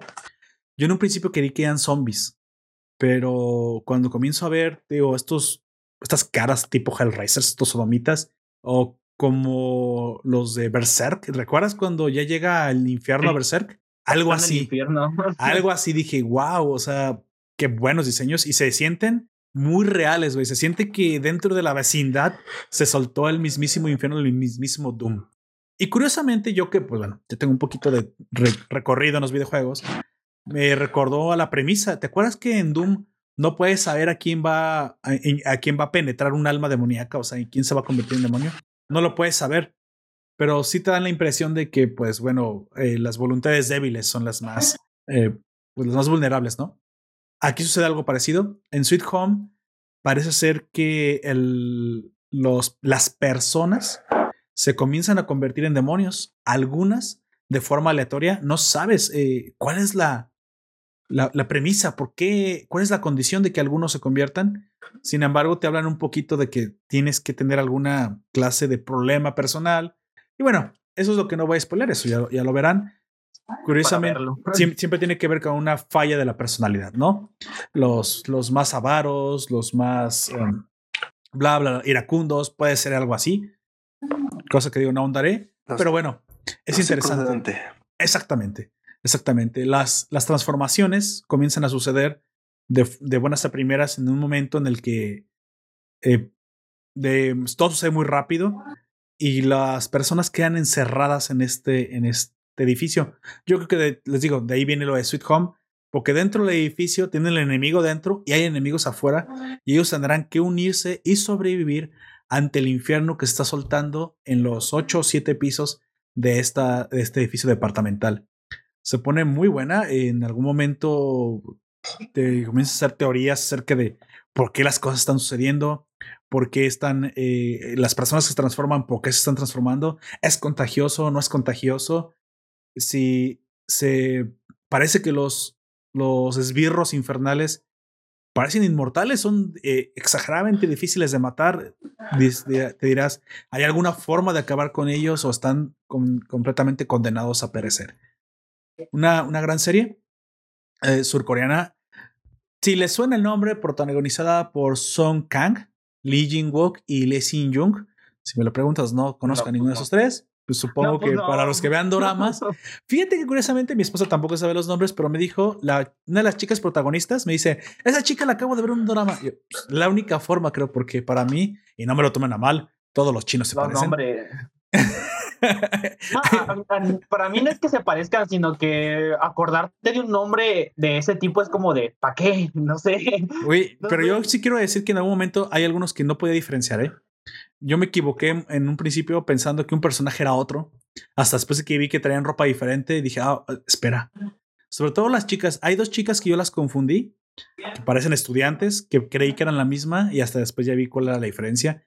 Tal vez falta de costumbre, amigo, o sea, es eso, falta de costumbre porque no, no los distinguí. Eh, me, me parece que Sweet Home, para los que están acostumbrados a, a las, a los dramas, el ritmo les parecerá bien. Para mí que estoy un poquito acostumbrado más al anglosajón, digo, hay partes que me, que me abu- aburrieron un poquitín. O sea, un poquitín. Sinceramente, tampoco es que eh, haya sido muy malo. Me sorprende cómo es que los coreanos han alcanzado esta, esta producción, güey. Y me entristece el hecho de que nosotros los mexicanos, teniendo tan buenos actores y sinceramente siendo capaces de hacer algo a este nivel, estemos un poquito todavía estancados con los narcos, güey. O sea, sí, o sea, hice esta valoración. Dije, bueno, que todos esos actores fueran mexicanos o hispanos. Tú deja mexicanos, hispanos, de este lado del charco. ¿Por qué no? no? O sea, ¿por qué no estamos acostumbrados a ver estas grandes, enormes producciones que ya, que ya Corea está comenzando a exportar? Que se nota que tienen una producción impresionante, o al menos es, no es a lo que estás acostumbrado a pensar cuando alguien te habla de Corea. Así que esa es mi recomendación. No voy a hablar más, no sé, no les voy a hablar de cómo se resuelve. Bueno, les voy a dar una pista más, nada más porque sé que esto es parte del argumento. En algún momento, eh, nuestro protagonista, que es un chico, hay muchos protagonistas, hay como dos o tres, pero el chico es el más importante. Esto me recordó, digo, un poco a, a- a algunos animes, eh, pero sobre todo a Cabaneri. El chico parece que va a ser infectado, comillas, comillas, ¿ah? la palabra infección, pero not quite. O sea, la transformación no se concreta, pero ese es el inicio, básicamente es la premisa. Entonces, también ahí está el drama de que el chico no sabe qué onda con él. Si se va a convertir en un monstruo o no. por, ¿Por qué le está pasando esto a él, específicamente a él? Eh, se comienzan a descubrir un poquito más de cosas del origen de, de los monstruos. Hay un momento en que ya no te las piensas tanto, ya no sabes si, si es tan divino el origen del infierno que está, está bajando. O esto puede ser causado por el hombre. Si es así, ¿por qué o cómo? Todas esas preguntas te las comienzas a hacer, ¿no? Al, al, al tiempo. Digo, me recordó un poquito Cabaneri, porque si recuerdan en Cabaneri, Cabaneri. son como zombies o monstruos también. Hay un chico que se, se infecta y se queda como a la mitad. Entonces, la gran ventaja de poder utilizar la fuerza de un, de un esbirro, pero todavía la, el intelecto de un humano, ¿no? No, no sé eh, si fue inspirada en esto, pero es algo sencillo de, de deducir una vez que la ves. Aquí este chico suele, comienza con un crecimiento, o sea, al principio es muy miedoso, el o como todo mundo, pero hay momentos en los que tendrá que enfrentar de lleno la amenaza. Y pues bueno, ahí es donde, donde suceden las escenas de acción. No se las contaré, obviamente. Eso ya lo tendrán que disfrutar ustedes. Eh, los diseños, te digo otra vez, están bastante buenos. Parecen extraí- extraídos directamente de, de las películas de Hellraiser, de Doom y un poquito de inspiración Lovecraftiana. Así que te los recomiendo. Algo para recibir el, el año nuevo y algo muy probablemente apto para ver con esa persona especial. Sobre todo si quieren, si quieren un abrazo muy, muy, muy profundo en esa durante la, se- de la serie, ¿no? O tal vez sean ustedes los que se terminen siendo espantados. Pues bueno. Ojalá convertido, digo, ¿qué? ¿a qué? Convertido. Una última recomendación. aunque- Sí, dígame, Don. Una última recomendación, aunque la doy cada tres meses. eh, estaba leyendo un, un recopilatorio de las obras que hizo Bernie Greenstone, el co-creador de La Cosa del Pantano, junto a. eh, se me olvidó ahora. Junto a Lin Wayne. Sí. Bernie Greenstone eh, trabajó para Creepy y Eerie, y ahí hace una serie de cuentos que son clásicos. En uno de esos está Jennifer. Y sobre Jennifer va la recomendación. Jennifer después se pasa a la televisión y entra una serie que se llama Master of Horror, No sé si la han Oh, visto. en que trabajan los popes del cine de terror, Darío Argento, Joe Dante, John Carpenter, Brad Anderson, Edgar Dickerson. Eh, Jennifer es un, en especial un capítulo en que un, un ciudadano de a pie se cruza en el bosque con una joven envuelta en, de cuclillas en el suelo, siendo ah, eh, en el estaba a punto antes de ser asesinada por otra persona, por otro hombre, que le apunta con un hacha. Y este ciudadano a pie viene y lo mata, salva a la joven. Eh, cuando ve su cara, la joven es un monstruo. Pero hasta debajo del cuello es una diosa de todo sentido. Es una especie de. Ella es una especie de mm, paso entre el. Eh, de perdido entre el humano y el, el animal. Porque come carne humana, come carne de animales. No tiene mucho sentido, pero sí tiene mucho eh, sentido del, tiene mucho eh, lascivia, de mucho motivo sexual, lo que da también para que se, vaya de- desenvolviendo la historia, que tiene un final cíclico. O sea, el, el principio, el final es como el principio. Esa Jennifer, una historia buenísima. Y Suena que bien, como te digo, la acabo bien. de leer por Bernie Winston. Eh, también otra, El gato negro, que es una historia que en Master of Horrors se sitúa en la, en la vida real de Edgar Allan Poe. Edgar Allan Poe, bueno, por costumbre en la época también, se casó con una niña de 14 años. Sí, sí. y él sí, ya sí. tenía los Sí. 40, tenía unos 40 años, y en Master of Horror, no sé si la actriz tendrá esa edad, pero de que los parece, los parece. Vaya. Eh, es, es de Argento, me parece, esa la- la- Hmm. pero es, es tan. el- es, chocante, la historia es chocante. Porque ellos Muy, muy común en esa época. sexo, ¿eh? Ellos tienen Sí. sexo y, y- Pero es chocante. Y es, eso es lo interesante de, esta, de este Master of Horror. No tiene miedo de jugar con ninguno de los tabú. Los rompe todos. Hay sexo, hay droga, hay muerte, Alan Poe, legalicen de las de psicológico, 14. thriller. Todo. es, es todo. Y el problema está que. mm, Porque tú, yo me metí a mi, a mi, no sé si será por la localización, a mi cuenta de Amazon y me aparece como gratuito en, en Amazon Prime. Pero después trato de entrar y me tira error. Me dice que no está, no está para mi localización. No sé qué A pasa. lo mejor es eso.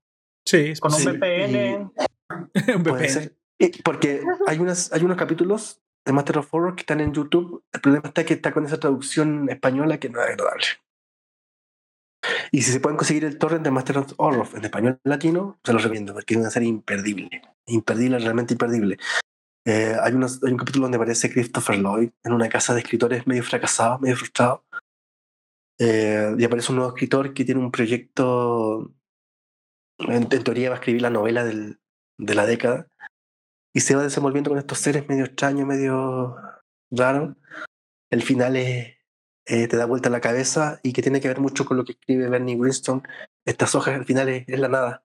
Todo se, se vuelve de la nada. to- las- el papel, las hojas, las ilustraciones son nada. Y esa es la serie que quiero recomendar, Master of Horror, y una serie imperdible. Por favor, búsquenla en Torrent o en eh, YouTube Donde la encuentren. donde la encuentren. Donde la encuentren. Hay otro que se llama el día, eh, el día de la votación, algo así, que es de zombies. Eh, la primicia es la siguiente, muy con el, con el día, con la, la elección de, de Bush, Bush eh, George W. Bush, que se acuerdan que hubo ahí un, un robo de, una, de unas bolsas de votaciones que venían del extranjero. Sí, sí, sí. Eh, Pasan las votaciones, se ve el, el hangar de un avión de, que viene de Irak, Afganistán. Se ve al, al militar norteamericano que entra los, los, los ataúdes con cadáveres de soldados. Y al rato se ve levantar una tapa. Y la Vaya. siguiente y la siguiente. Y res- resucitan como zombies todos los soldados muertos de la guerra norteamericana eh, buscando que se vuelva un país de- democrático. Otra vuelta alucinante que le dan los Muy interesante. Eso, recomendado para esta último Y- recomendado de este. Y hablando de eso, Juanjo José nos dice: Es por eso que los mexicanos están traumados con los narcos y los coreanos con los zombies. es posible. Es posible. Puede ser. Puede ser. Bueno, Say it's it's alright. Avanzamos precisamente con el tema principal. ¿no? El tema principal esta vez no es un material, no es una reseña.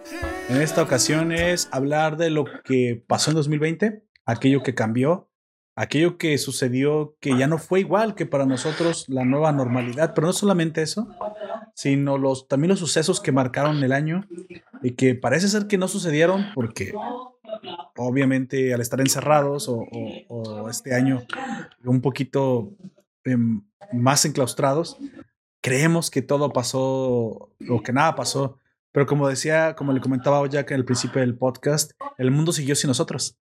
Y tanto así que hay una serie de eventos que quise que recolectar, que les traigo, que les quiero comentar para recordar un poquito lo que fue el 2020.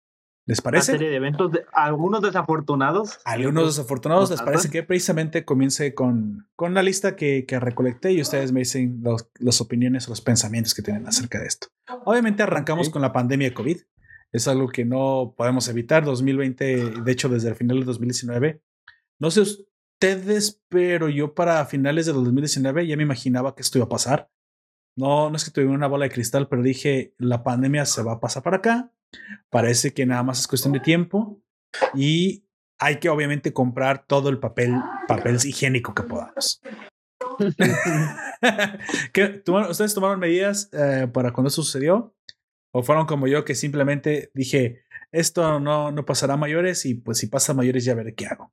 No, mm, que yo que yo recuerde, honestamente no tomé ninguna medida ah, como muy extrema o algo así, más que usar cubrebocas, obviamente.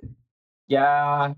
Pero este, antes, amigo, o sea, ya- ¿recuerdas que hubo un momento ah, en el que incluso que- fue como de golpe, ¿no? Cuando cerraron los aeropuertos y de ahí para adelante ya, ya estaba el COVID aquí. Ya, y todavía como que no, no nos la creíamos hasta que tuvimos el primer infectado, luego el primer muerto y, y Esta ya. frontera. Exactamente, exactamente. Yo, a mí me tocó Oye, algo muy feo. no. eh, tuve que ir a recoger a mi hermana al aeropuerto Oh, un día ujú. antes de que en España cerraran los aeropuertos. Un día antes. Vaya. De hecho, a ella le avisaron que, así que hagan cuentas, no fue exactamente cuándo fue, pero le avisaron porque estaba en, en el intercambio escolar por la universidad que si no volvía, no sé, el domingo o el sábado, no iba a poder a volver, no iba a poder volver a, a México en lo que eso durara. güey. Y qué bueno que, que alcanzó a volver porque los vuelos a España se abrieron hasta hace poquito, no sé, tiene dos meses un mes. Se hubiera aventado casi Creo todo el año allá. Se hubiera aventado casi todo el año ya. Entonces mi hermana sí decidió volver. Este, de hecho, perdió su semestre, es un semestre echado a la basura. La universidad, pues ahí le, compensó las materias, no le salud, eh, Don Comics, no le revalidó todo, Gracias. pero eso fue lo que pasó cuando arrancó. El resto, como dicen, es historia y pues han cambiado la- las cosas. Ahorita, ahorita, si quieren, seguimos hablando acerca de cómo han cambiado y lo que esperamos que pase con la nueva normalidad. Yo nada más quiero hablarles de la colección de eventos que sucedieron en 2020 y que no sé si alguno de ustedes recuerden y si no, pues ahorita les va, les va a sonar. Arrancamos con, de lo más importante que sucedió fue un brote de sarampión en Hispanoamérica. Por alguna razón, no solamente nos pareció que el coronavirus era una buena, una buena, una buena enfermedad para barrer con la humanidad, nos pareció poco y, por, y no sé si Surgió fue, otra que surgió otra si por culpa de los antivacunas o por culpa de Venezuela, tuvimos un brote de sarampión. No sé si lo recuerdan. Segundo, sí, tuvimos un evento extrañísimo cuando se comenzó a hablar de la presunta muerte de Kim Jong-un, de este dictador norcoreano. Me pareció súper gracioso porque recuerdo que comenzamos a ver muchísimos memes de la hermana, De- güey, Kim, de la hermana. Kim Jong-sul o Kim Sung-jung, bueno, no sé cómo se llama. E incluso esta hermana hizo en el poquito tiempo que creo que duró en el poder de encargada, mientras creo que su hermano se recuperaba de una cirugía del corazón. Por ahí después fueron las noticias que nos dijeron que estaba, estaba delicado de salud nada más. ¿Recuerdas que incluso derribó el edificio que servía como conexión entre Corea del Sur y Corea del Norte, güey? Algo que Sí. se declaró como una, una guerra entre las dos Coreas. Una Lamentablemente. caseta intermedia.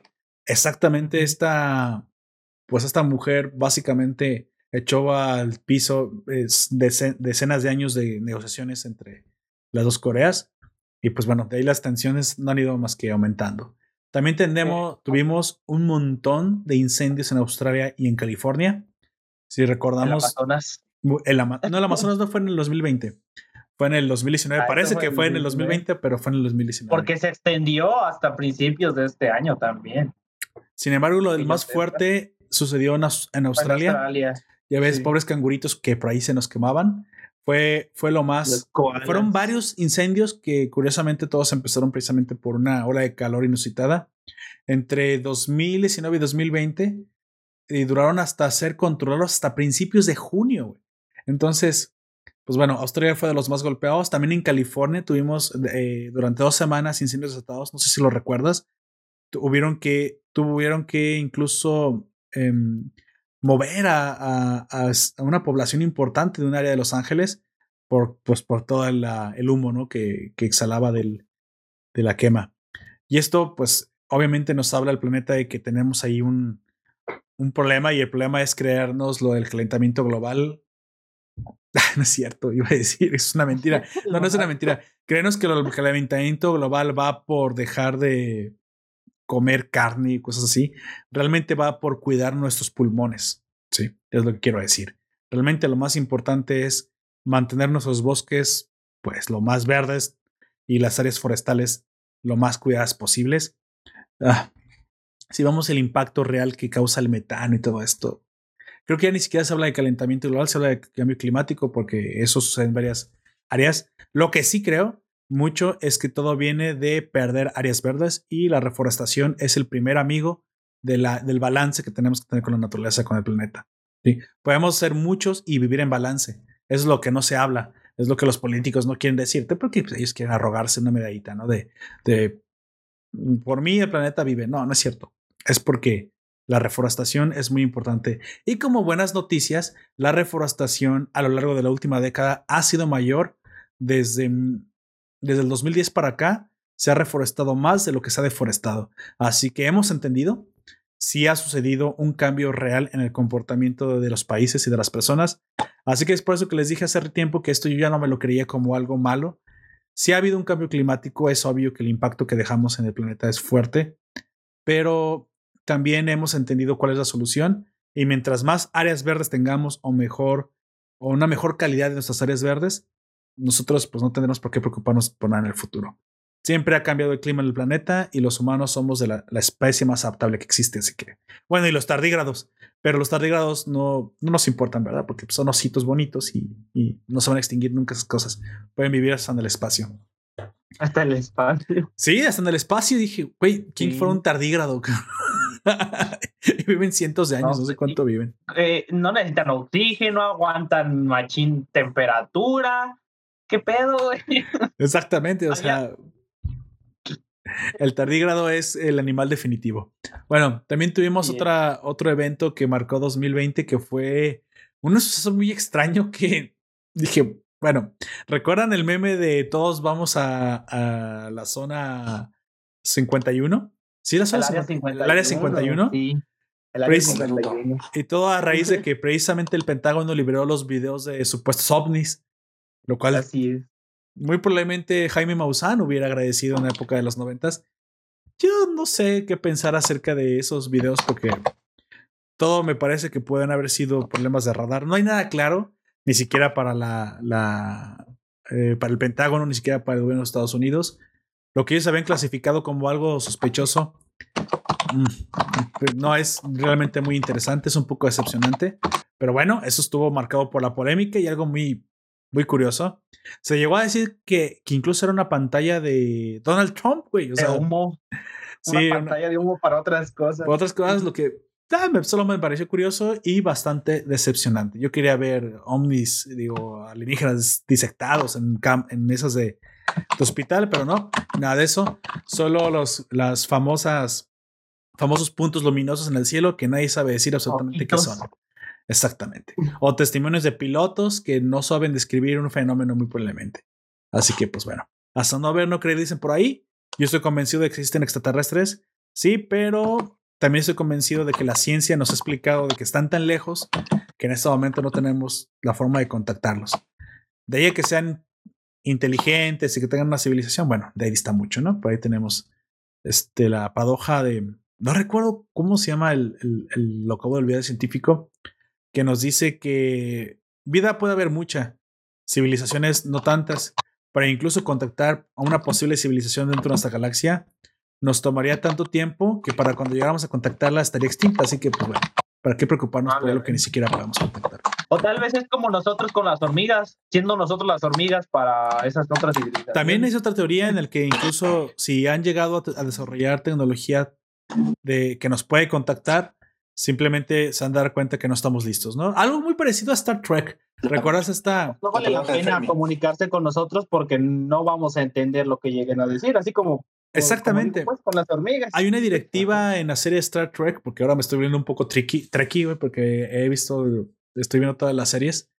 Dicen, no me acuerdo qué número de directiva es, los más trekkies lo sabrán, que dice que si una civilización no ha alcanzado el viaje warp, o sea, el viaje interestelar, es una civilización que no debe ser contactada, güey. Hasta que no lo alcance, porque como que Hasta es el límite. Ajá. Exactamente. Algo muy similar a la premisa de Mass Effect, para aquellos ga más gamers y más clavados en la historia de ciencia ficción, ya sabrán de qué me refiero. Bueno, sucede también otro evento muy extraño durante el 2020, algo que nos dejó un poco impactados eh, y en video por primera vez se graba una mega super explosión de unos almacenes de fertilizante en el Líbano, eh, Ah, sí. en la ciudad de Beirut. Recordemos esto que conmocionó al Todas las mundo. víctimas que hubo ahí. las víctimas, las muertes, las, los primeros intentos de, de reportajes de, de personas pues aficionadas que nos subían escenas inéditas de, de cadáveres pasando. quemados. Sí, sí, era- eran cosas impresionantes. Este, una gran tragedia que le sucedió a- al, al puerto de Beirut. Pues bueno, eso también nos dejó este 2020, esta impresión. No sé si hayas visto tú, eh, cuando pasó todo eso, un streamer que también creo que es un futbolista, de eso no sabía decírtelo, pero le, le hablaron de eso y dijo, no, sí estuvo terrible y, y dando como sus condolencias. Y de repente, y hasta tomando como un yogur o algo así, dice, eh, deja ahí, bueno, vamos a jugar. Y se va y ya empieza a jugar a Among Us, y yo, ¿qué? ¿Qué pedo? Ah, qué, qué lament, pobre gente. Bueno, ¿qué hacer? Y se abre una cerveza. sí, sí, sí, sí. Curiosamente, todas parecen tragedias, ¿no? Pero es que normalmente las tragedias son lo que más se refleja. Pero al final les tengo, les tengo al menos una noticia feliz al final, ¿sale? No, les prometo que no todas van a ser tragedias, no, no el 100% van a ser tragedias. También tuvimos el, la, eru- la erupción del volcán Taal, un poquito más, más desconocida esta nota, pero yo, s- yo sí les recuerdo haberla escuchada. Ya ni siquiera sabía. El, el, eh, uh, sí, un volcán hizo explosión. eh, curiosamente, un volcán, pues no es cualquier cosa, pues es, es una de las cuestiones más poderosas de, nuestro, de la naturaleza, de nuestro planeta. Pero este, este volcán eh, que se encuentra en las Filipinas, más, esto comenzó en, en enero. Esto es, es por lo que yo creo que esta nota también fue un poquito más olvidada. Sucedió, eh, según, según los reportajes que fui a ver, desde el 12 de enero este volcán no fue tan destructivo, no es que haya arrasado con pueblos, pero fue un volcán que hace tiempo no, no tenía actividad y hasta lanzó lava roja. Recordamos que esto no es común, esto, si bien hay algunos que lo hicieron como el de Hawái en el 2019, que ahí vimos cómo arrasó con automóviles, la lava, o sea, esto sí fue como las películas, pero de una forma un poco controlada con pocas víctimas. En Filipinas, en una isla donde este volcán sucedió. Y pues bueno, no pasó de lanzar ceniza a vapor, pero siempre, pues siempre es algo muy importante que un volcán haga erupción, porque bueno, la- digamos que son gigantes durmientes y cuyo impacto climatológico es a veces más grave por la ceniza que lanzan que por el mismo poder de la erupción. el, ajá. La Ah, explosión en sí no es el, no, no es lo que afecta. Tuvimos también las varias muertes, nada ¿eh? más que les vamos a decir al final. Les recuerdo que los obituarios siempre vienen al final. Así que si un- uno de ustedes recuerda muertes importantes, es porque las vamos a decir todas al final. ¿Sale? También eh, algo, ya, ya empecé con las notas un poquito menos conocidas, pero también, no sé si lo recuerdan, hubo inundaciones muy, muy, muy devastadoras en Indonesia. Eso también fue arrancando el año. En Yakarta, eh, capital de Indonesia, desde los primeros días de enero arrancó una inundación que destrozó muchísimos hogares y cobró al menos un centenar de vidas. Algo también que, que continuó durante las lluvias. Y pues bueno, eso creo que fue lo más, lo más icónico de 2020 de lo que pude rescatar. También, bueno, hubo una última, eh, pero eh, esta no, no, yo no la escuché. Así que donde fui a buscar los, las notas más importantes, esta sí yo no me tocó escucharla en, las notas, puede que me la haya pasado, que fueron los terremotos de, de Turquía, que parece que, pues bueno, hacía años que no habían sufrido un terremoto a, gran escala, donde no mu- murieron no más de 100 personas, pero que los destrozos, pues fueron, fueron bastantes. Eso también sucedió en enero, arrancando el año, y es por eso que también, muy probablemente por eso no, no lo recuerdo. Esto es lo más importante. Esto fueron las, digamos, las tragedias o los sucesos que marcaron 2020. Obviamente, al final, a la recta final de este año, vivimos las elecciones de Estados Unidos, unas elecciones históricas, unas Ay, elecciones. qué lamentable lo que Trump, eh, no sé, me dio hasta pena ajena a lo que. Obvia- Me- obviamente, puro, obviamente nadie podrá decir que estas elecciones no fueron especiales. Pudieron, pudiste estar a favor de Biden, a favor de Trump o lo que tú quieras, pero creo que nadie puede negar que estas elecciones fueron diferentes, fueron, pues, según muchos historiadores, las primeras elecciones donde esto sucede, hace muchos años no se había tenido, aparte una participación histórica.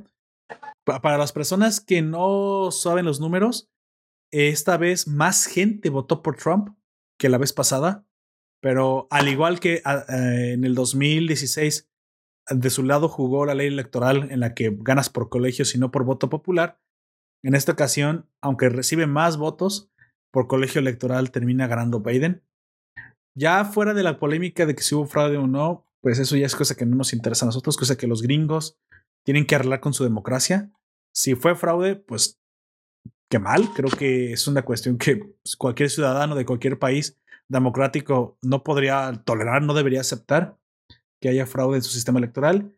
Y si no lo fue, pues bueno, también queda un poquito marcado por la mancha de, de la poca claridad que en algún momento se vivió, que eso sí fue cierto. Cosas tendrán que mejorar, cosas tendrán que hacerse. Lo, es, lo cierto es que Trump pierde, Biden se convoca como presidente para 2020-2024. Y yo solo espero que como mexicano a nosotros nos vaya bien y que las relaciones con, con el estado del, del norte sean buenas, ya que pues bueno, dependemos muchísimo de la economía norteamericana, ¿no? Dicho eso, como los prometí, al final tenemos también un evento que marcó 2020 y que al final también en los últimos meses es algo, es algo bueno, es algo feliz.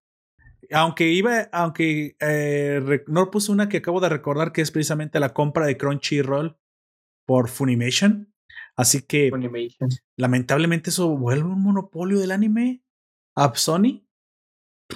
Tal vez. Tal vez. Yo solo espero que no sea realmente un Tiene monopolio. un que- monopolio que por lo menos esté bien. Digo, que ¿qué? hay una competencia. Mira, Prime Video y, Netflix, aunque no es su fuerte, sacan también anime. Yo sinceramente espero que surja un competidor por ahí escondido que sim- simplemente estaba esperando salir. No sé si Anime Onegai realmente lo sea, y eso es para los que gustamos del anime, porque siempre, siempre, siempre que una compañía adquiere demasiado poder y es la única en el mercado, a nosotros no nos va tan bien, ¿eh? No rec- recordamos que yo no soy amante de los estados, pero tampoco soy amante de los monopolios. Si hay un monopolio, comillas, comillas, tipo Amazon como de comercio, pues es porque lo hace bien, pero recordemos que no es un monopolio, sí tiene competencia. Pero si es un monopolio porque realmente no hay competidores y que no hay nadie que le haga frente, pues bueno, ahí es donde creo que el consumo sufre, ¿no? Yo solo espero que den una, buen- una buena calidad, obviamente, Crunchyroll y Funimation son las dos principales gringas. Sin embargo, yo espero que para el 2021 Prime Video y, y Netflix ofrezcan más contenido en este ámbito. Y a- quién sabe, a lo mejor vemos surgir un competidor que no esperábamos, como las tecnológicas, ya sabes, surgen. Plus. surgen Disney Dis- Plus. aunque no creo que Disney Plus con el anime, sinceramente, porque está más dedicada a lo suyo. Pero tal vez surja un competidor auspiciado tal vez por los grandes gigantes. O tal vez Anime Guys nos dé una sorpresa y, y pegue como ninguna otra. No lo sé. Yo solo espero ¿Quién que este- esta fusión salga bueno y que el mercado no se quede simplemente con una opción. Sí, porque si algo vieron los de Crunchyroll, los de Funimation, es que hay bastante público deseoso de ver un- una buena calidad de anime. ¿Sale? Que es lo que más nos gusta y precisamente uno de los contenidos principales que reseñamos en Nación Poperto, aunque Don Comics sea anti-otaku, está muy, es muy respetable y las monas chinas no le pasen ni con cremita. No, Bueno. yo quiero, bueno, a propósito de anime y animado, lo que me llamó mucho la atención es el What If, que promete animados de buena calidad, por lo menos lo que yo vi. Ujú. Voy a los Blade Runner de Marvel el próximo año, en Disney Plus. Sí, ¿Quién sí. sabe si por el What If entra algún, algún director o algún autor japonés a hacer una versión eh, japonesa de Ronin o de Capitán América, quién sabe. Exactamente. Esperamos que traiga muy buena calidad. Que al menos se atrevan a, a hacer cosas. Miren, yo le dije, vi el remake de Animaniacs y vi el remake del Príncipe Adam, este, los He-Man. Prometen. Pero de ahí a que esté esperando simplemente por remakes, no, no, no, no creo que eso sea lo que yo esperaría. Yo esperaría mucho material nuevo, muchos eh, títulos originales que tengan buena calidad. Sobre todo eso que sean, no importa que no sean conocidos, no importa que no, que no sea un remake, no importa que sea algo que el ayer, de ayer nació. La calidad es lo que deberíamos exigir todo el tiempo. Y nada más por eso, Me preocupa cuando hay un monopolio. Porque estoy acostumbrado en los años que he vivido que los monopolios siempre perjudican al consumidor. Sí, sí o sí. Es, es extraño cuando no. Y creo que inédito también. Bueno, al final sabemos todos la noticia más feliz que les puedo traer es que se lanzan las consolas de nueva generación para aquellos gamers consoleros. PlayStation 5 y Xbox X Series y Xbox S Series. Y eso ya parece un pinche trabalenguas. Pero bueno, no se confundan. La más potente es la Series X. Eh, la Series S, aunque puede correr los mismos videojuegos, es un poquito más light. Creo que también es lo que, la que los nacionales van a comprar, sobre todo porque, pues bueno, sabemos que la economía no marcha demasiado bien, gracias a nuestro genio estadista economista AMLO. Estoy siendo sarcástico, obviamente. Pero bueno, 2021 no, no promete mal, promete recuperación. La pandemia ya está pasando, por más que digan que esto va para largo, las vacunas están llegando. Y si no, muchos de nosotros ya hemos aprendido a convivir y a desarrollarnos en esta, en esta, en esta pandemia con las medidas adecuadas. No somos estúpidos, los ciudadanos siempre somos los primeros que vemos por nuestro propio bien. No nos tiene que decir nadie qué hacer ni cómo hacer. Si ayudan bien y en nuestro caso, si desinforman, pues caerá sobre la conciencia conciencia del de quienes nos dijeron a principios de la pandemia que los tapabocas no eran necesarios. ¿Verdad, López Gatel? ¿Verdad, AMLO? Y pues bueno, ya, con, ya pesará sobre la conciencia de ellos, ¿no? ¿Qué cambió también? Yo solamente quiero decir que aprendí a usar Zoom. En este año fue el año de los el, el, año de las de las teleconferencias. Discord implementó también sus teleconferencias, bastante buenas, por cierto. Sin embargo, es que eh, ya, eh, Discord ya de por sí estaba más, más o menos optimizado, solamente tuvieron que hacer algunos bueno. arreglos para que quedara mejor. Exactamente. Así como yo lo veo, pues. Fue el año no donde sí, Discord y Zoom, Microsoft Teams, que existía hace rato, pero nadie lo usaba. Exactamente, también a Microsoft Teams también le fue bastante bien. Fue el año del trabajo en casa, del home office, que creo yo que, bueno, las tecnológicas, muy probablemente, y esto ya lo hacían desde hace tiempo, creo yo que muchas empresas notaron que un sitio físico podía convivir con, de forma híbrida con un, con un modelo de home office lo que lamento escuchar es que comencé a, a notar en las, en las noticias de mi país que ya los legisladores ya quieren meter regulaciones bastante restrictivas para el home office. Cosa que no me gusta, no gusta que no, no me, no me, no les tengo absolutamente ninguna confianza, ya sabes qué es lo que opino de ellos. Me parece que solamente van a entorpecer lo que ya es un modelo de trabajo bastante flexible. Y la flexibilidad solamente viene por, por beneficiar al trabajador. Siempre donde veas flexibilidad, donde veas falta de regulación, sí, es cierto, puede haber abuso patronal, eso nunca, nunca me he negado a aceptarlo. Sin embargo, en estos tiempos en los que vivimos, donde hay tantas empresas, donde hay tanta comunicación, donde la globalización, el Internet eh, reinan, es extraño que te quedes en un trabajo donde no te están tratando bien, donde no te gusta.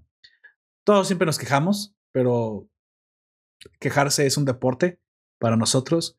Realmente es extraño ya llegar a una, empresa donde te van a maltratar y menos si ahora tienes la posibilidad de hacer home office, ¿no? Si, si estás haciendo home office y no te gusta, pues entonces, bueno, busca otra empresa que, que te trate mejor a distancia, supongo. Yo lo, lo único que digo es que esto abre las posibilidades infinitas a incluso, ¿qué te parece si puedes hacer home office? Yo nada más te planteo esto, amigo Jack, uh, amigo Don Comics, piensen en esto. Si tú puedes hacer home office y te das cuenta que al, al hacer tú tu trabajo en tu casa, designas el tiempo y obviamente estás al mismo tiempo haciendo otras cosas y, y te das cuenta que pues este tráfico, el tiempo en el tráfico, que, que, que, te regale cuánto, una hora, hora y media, más tiempo, dos horas, vamos a decirlo común que es dos horas del día que no tenías y luego mediante eficiencias y mediante, porque esto obliga a establecer bien, bien, bien el modelo de trabajo, porque luego que estás en la oficina, no, luego lo hago, pierdes mucho tiempo en la oficina, güey. Realmente pierdes mucho tiempo, quién sabe cuánto tiempo es realmente el productivo que estás ahí, porque que fuimos al café, que fuimos al cigarro, los perros que fuman, que fuimos al baño, luego te das cuenta que tu jornada de ocho horas la haces en cuatro, y yo pienso, y entonces, ¿y si tuvieras dos trabajos? ¿Dos trabajos home office?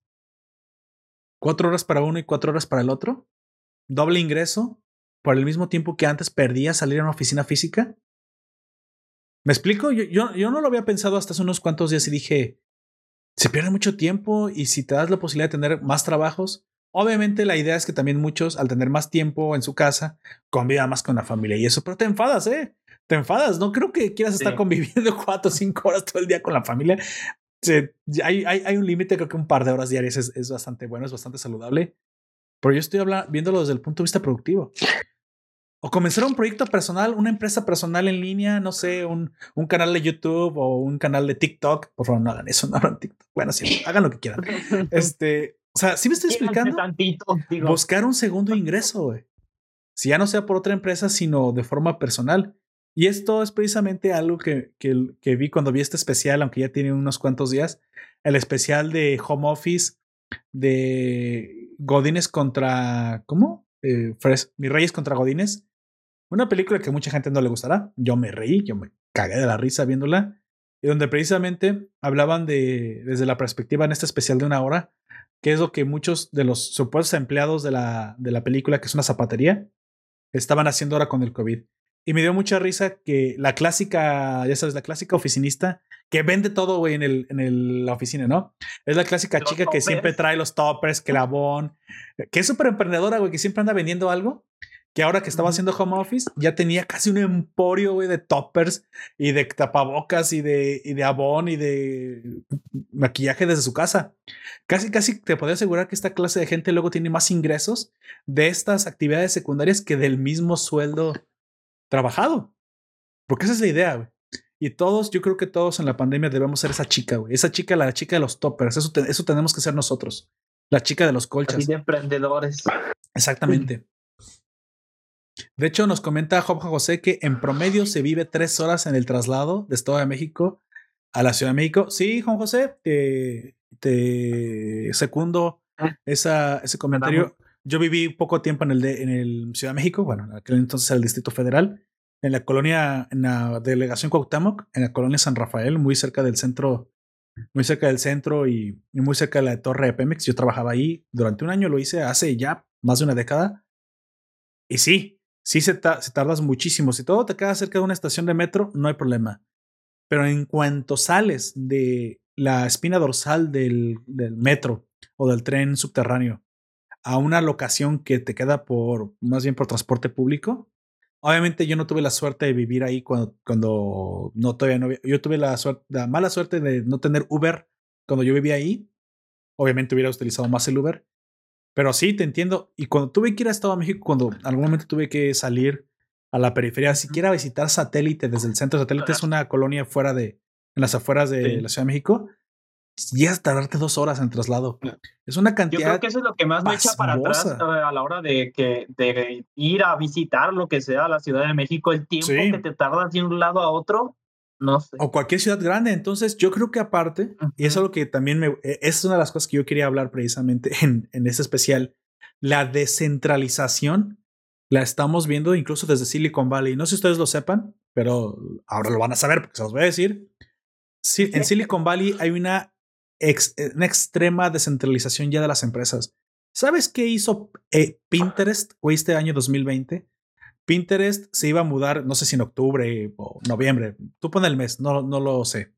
Se iba a mudar a un nuevo site, güey, a un nuevo edificio solo para Pinterest, en, en el corazón de Silicon Valley, en San Francisco. Cuando todo esto comenzó de la pandemia y el home office, obviamente, como siempre he dicho, en la tecnología, esto ya lo hacíamos desde antes. Hacíamos, ¿eh? Como si yo trabajara en Microsoft, güey. Este, los tecnólogos lo hacían desde, uff, años. Cuando esto comenzó, Pinterest cancela su contrato de mudanza hacia, hacia San Francisco, hacia, hacia el corazón de Silicon Valley, y tiene que pagar una, una multa, no recuerdo si dos millones de dólares, güey. ¿Qué eres tú? ¿O 20 millones? No, fue una, una suma así estratosférica. Creo que son 20 millones, güey. Ah, En ese momento no tengo el dato, pero fueron varios millones de dólares. ¿Qué harías tú con 20 millones de dólares, amigo? Pues te voy a decir lo que hizo Pinterest, güey. No mudarse. Entonces te pones a pensar, si no se mudó, consideró que el beneficio de no adquirir el nuevo sitio era mayor, güey, que en el permanecer donde estabas.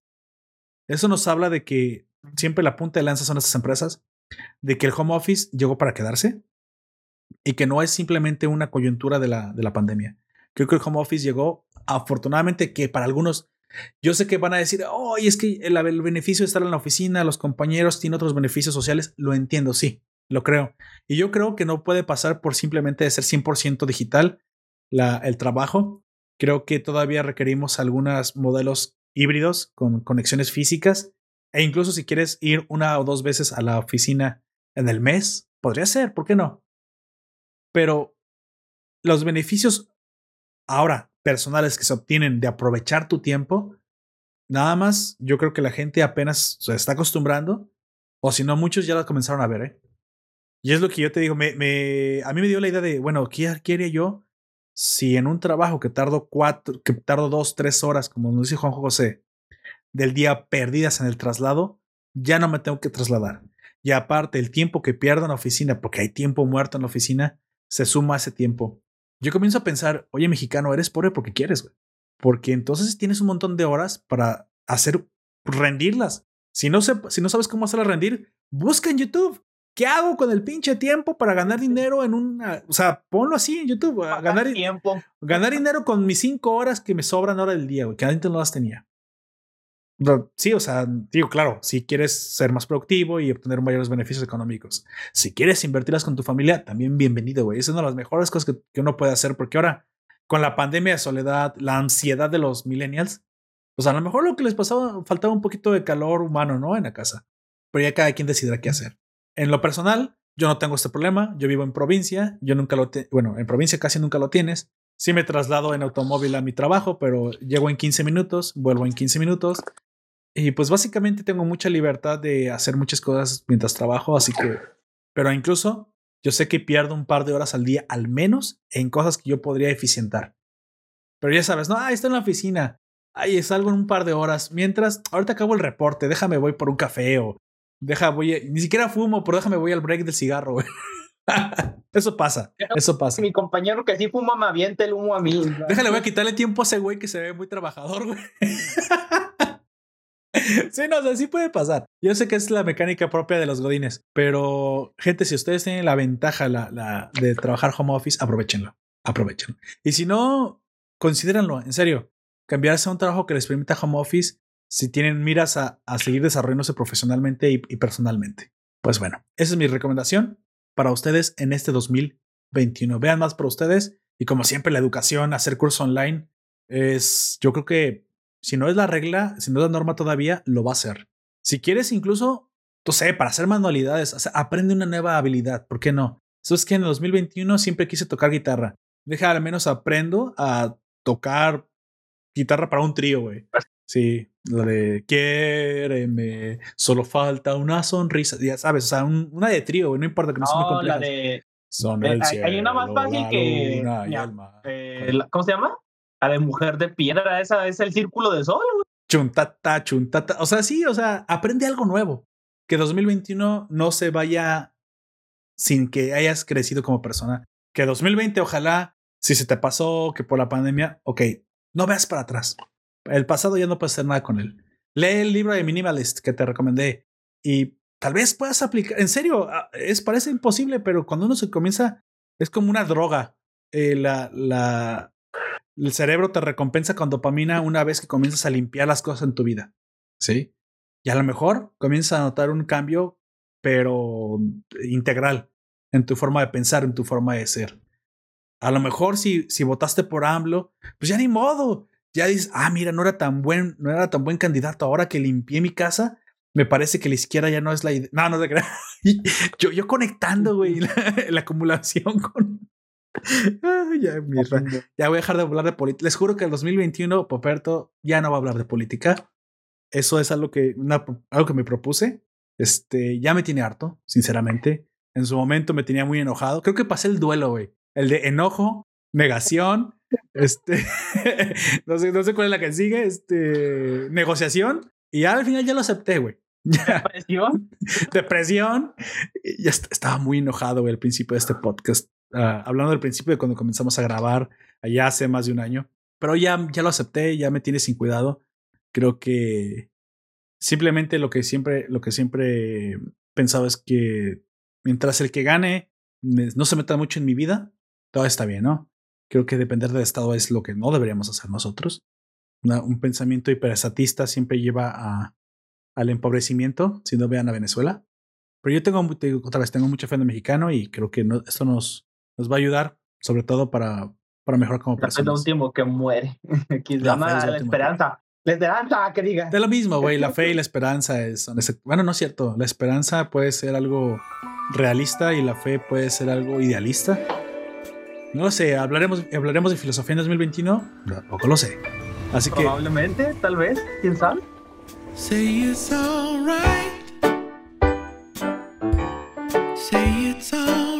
alright. Ante- an- antes de, de irnos para llegar a, la última sección de este podcast, hábleme amigo o usted Don Comics, cualquiera de los dos, algo que para ustedes sí cambió en el 2020 y que muy probablemente van a conservar de aquí en adelante. Una costumbre, una forma de ser, un objeto, el home office, no sé, algo que ustedes hayan dicho, esta pandemia cambió para mí, para bien esto para mí o para mal, no sé, que ustedes quieran decir, y que muy probablemente esto se va a mantener en el 2021 para mí. Y de ahí en adelante puede ser. Yo creo que el estudiar así con las plataformas que mencioné hace rato, porque sí las había visto y todo eso y sabía que eran buenas, pero no, la había, no las había utilizado tanto hasta este punto. Sí, sí, creo que sí. De creación de videojuegos en Unity, algo básico, A la madre. eh, este, sobre creación de cómic y de dibujo en Photoshop, algunas herramientas, bueno, más bien como tips especiales que yo no había tomado en cuenta para o que en vez de que sea como un dibujo así con líneas, eh, que tal cual fuera como si fuera óleo en el Photoshop a la hora de pintar ahí. Vaya, te felicito, amigo. Creo que la continua educación eh, y ahora aprovechando las herramientas digitales es no solo no debió haber sido algo nada más de 2020. Creo que esto debe haber venido desde antes, pero si lo adoptaste, creo que es lo mejor que puedes hacer. Y yo creo que mucha gente en ese momento estaría diciendo, creo que yo también lo hice, o al menos me voy a dedicar a, a buscar un poquito más de información importante para mí. Creo que la barrera es que muchas personas no estaban acostumbradas, ¿sabes? Y ahorita que los obligó la pandemia a aprender o a, si quieres, a contactarse más con, con el mundo online, con la nube y todo esto, estoy seguro que para muchos es, güey, eso no estaba tan difícil. Sí, creo que, o sea, se- te aseguro que mucha gente para ellos fue, Sí. esto era más sencillo de lo que parecía y, y tanto tiempo le tuve miedo o tanto tiempo no me atreví. Creo que también es algo de lo bueno que nos deja 2020, güey. Sí, bueno, eh, eh, al menos en mi opinión, eh, como te dejan ir a tu ritmo, es- aprendes más rápido y tú entiendes las cosas más fácilmente. Exacto. Que estar en- eh, a comparación de la escuela, que es tienes que hacerlo ya, ya, ya, ya, ya. Al mismo ritmo que todos, ¿no? Sabes que yo había visto Sí. eso en alguna clase de, de estudio. No recuerdo si lo dijo el CEO de Platzi. Es que el CEO de Platzi tiene una, un canal en, en YouTube que en este momento no recuerdo. co- Freddy, Freddy Vega dijo, eh, haciendo referencia a un, a un estudio que no recuerdo bien, ya sabes, de Harvard o estas universidades importantes o que hacen estudios interesantes. Digo que se había descubierto que las personas que iban a su ritmo eh, al final tenían calificaciones muy similares. O sea, la varianza no era mucha. En un salón, tal vez de matemáticas, con un cierto maestro, la mitad reprueba, ¿no? O sea, es muy común esto. Pero tal vez la mitad que reprobó no está reprobando porque sea tonta, porque sea burrita, porque no le entra la materia, porque no le interesa, porque no le gusta, porque tiene problemas personales. A lo mejor está simplemente reprobando porque al ritmo al que aprenden es más lento. Y es que eso es cierto. Va- vamos entendiendo que muchas personas no son, no son tan rápidas. Hay personas muy, muy rápidas para aprender. Gracias a Dios que existen ellos. Pero lamentablemente esos son los que rompen la, la media, ¿no? Y pues. Sí. Pero como entiendo que el, que el tipo de educación es estandarizada en un salón. como los que van muy rápido se tienen que retrasar un poco para la media. Los Exactamente. que van muy atrás se tienen que sobreesforzar para, para llegar a la media, exactamente. Y creo que lo, una de las excelentes cosas, y sobre todo, que creo que es algo que la educación tradicional va a sufrir, es que muchas personas ya están haciéndose las preguntas de las preguntas correctas de ¿vale tanto la pena pagar esto por la universidad? este, este dineral, güey, que estoy pagando para ir físicamente a un salón de clases, realmente, realmente me está haciendo aprender por costo-beneficio, güey, por la cantidad de dinero que estoy dando. Yo creo que muchas personas, en, right now, para muchas otras no, pero para muchas otras sí. A lo mejor ya viene una pregunta muy importante, güey. ¿Realmente vale la pena tanto un título físico en una institución que me va a tardar cinco años en enseñar las habilidades que acabo de aprender este semestre simplemente porque fui a pagar Coursera o Udemy? güey? O sea, esto es una cuestión que simbra los, los mismos. La educación nunca está mal, güey. Yo lo que critico es la educación tradicional. Y yo te lo comenté ya hace tiempo. Te lo he comentado cada vez que puedo, güey, pero Muchas veces. te lo he comentado que para mí, desde que yo estudié, güey, ya la educación tradicional estaba tambaleando, güey. Ya no me parecía que fuera la forma correcta de aprender. Y hoy creo que no queda más claro que 2020 ha, ha, ha cambiado, salud, no comics, el paradigma, no solamente del trabajo a distancia, sino del estudio, autoestudio a distancia y digital, güey. Te digo otra vez, 2021, por eso a mí me parece brillante, güey. Hoy ahorita diré la razón por qué creo que 2021 va a ser un mucho mejor año que 2020. Pues bueno, Porque con no cómics, Tiene mucho que superar. aparte, porque, güey, pues bueno, pobre 2020, güey, él no tiene la culpa, güey. Y 2020, así, ja, ja, ja, ja. 2012, era, fuiste, fuiste un muy mal final de, de mundo, güey. pues bueno, amigo Don Comics, ¿usted eh, tiene alguna, alguna costumbre, alguna maña, alguna maña, alguna clase de, de situación o conducta que ahora le haya quedado de 2020, que lo haya obligado a cambiar la pandemia, pero que crea que vaya a, conver- a conservar de aquí en adelante? Hacer del computador el em, estado total del trabajo, el escritorio total, eh, desde, desde leer hasta hacer audiencia, hasta, como decía Oyak, tomar clase. eh, y, eh, eh, no, ni siquiera el, el paperless total, Paperless, así eh, es. el paperless total, la ¿cómo se tele- telematización del, de todas las acciones laborales, Sí, claro, claro, claro.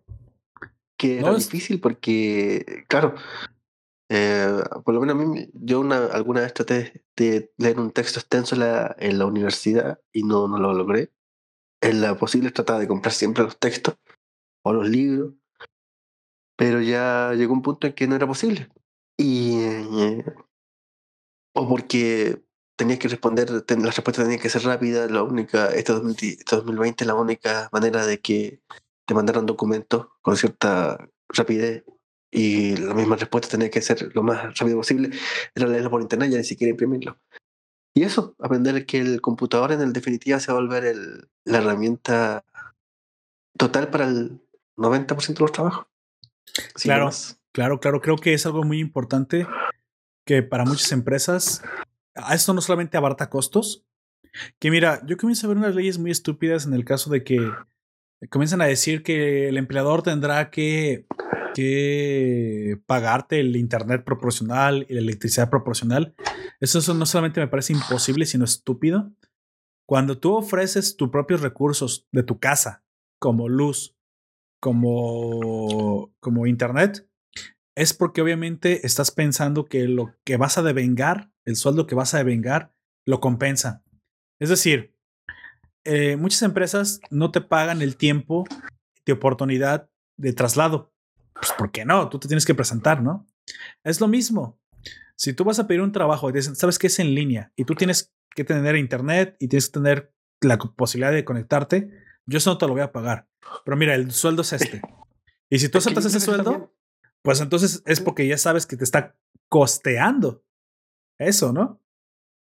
Yo creo que eso también es relativo porque hay profesiones que necesariamente son de contacto inmediato, de contacto o de cercanía física. Por ejemplo, los profesores, eh, los, teoría los jueces, lo- eh, todo Ah, lo que tiene claro, que ver con la resolución de, de conflictos judiciales. El juez lee mucho de las reacciones del, del imputado que tiene delante.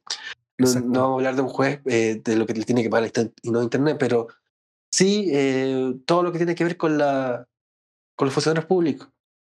Eh, todos esos funcionarios me imagino que tienen que ser pagados por porque ya su, su labor que en teoría está pensada para ser hecha en una oficina con un escritorio intermediando y una persona al frente, y para ir a resolver, eh, pasa a ser eh, telemática. ¿Para qué decir los profesores?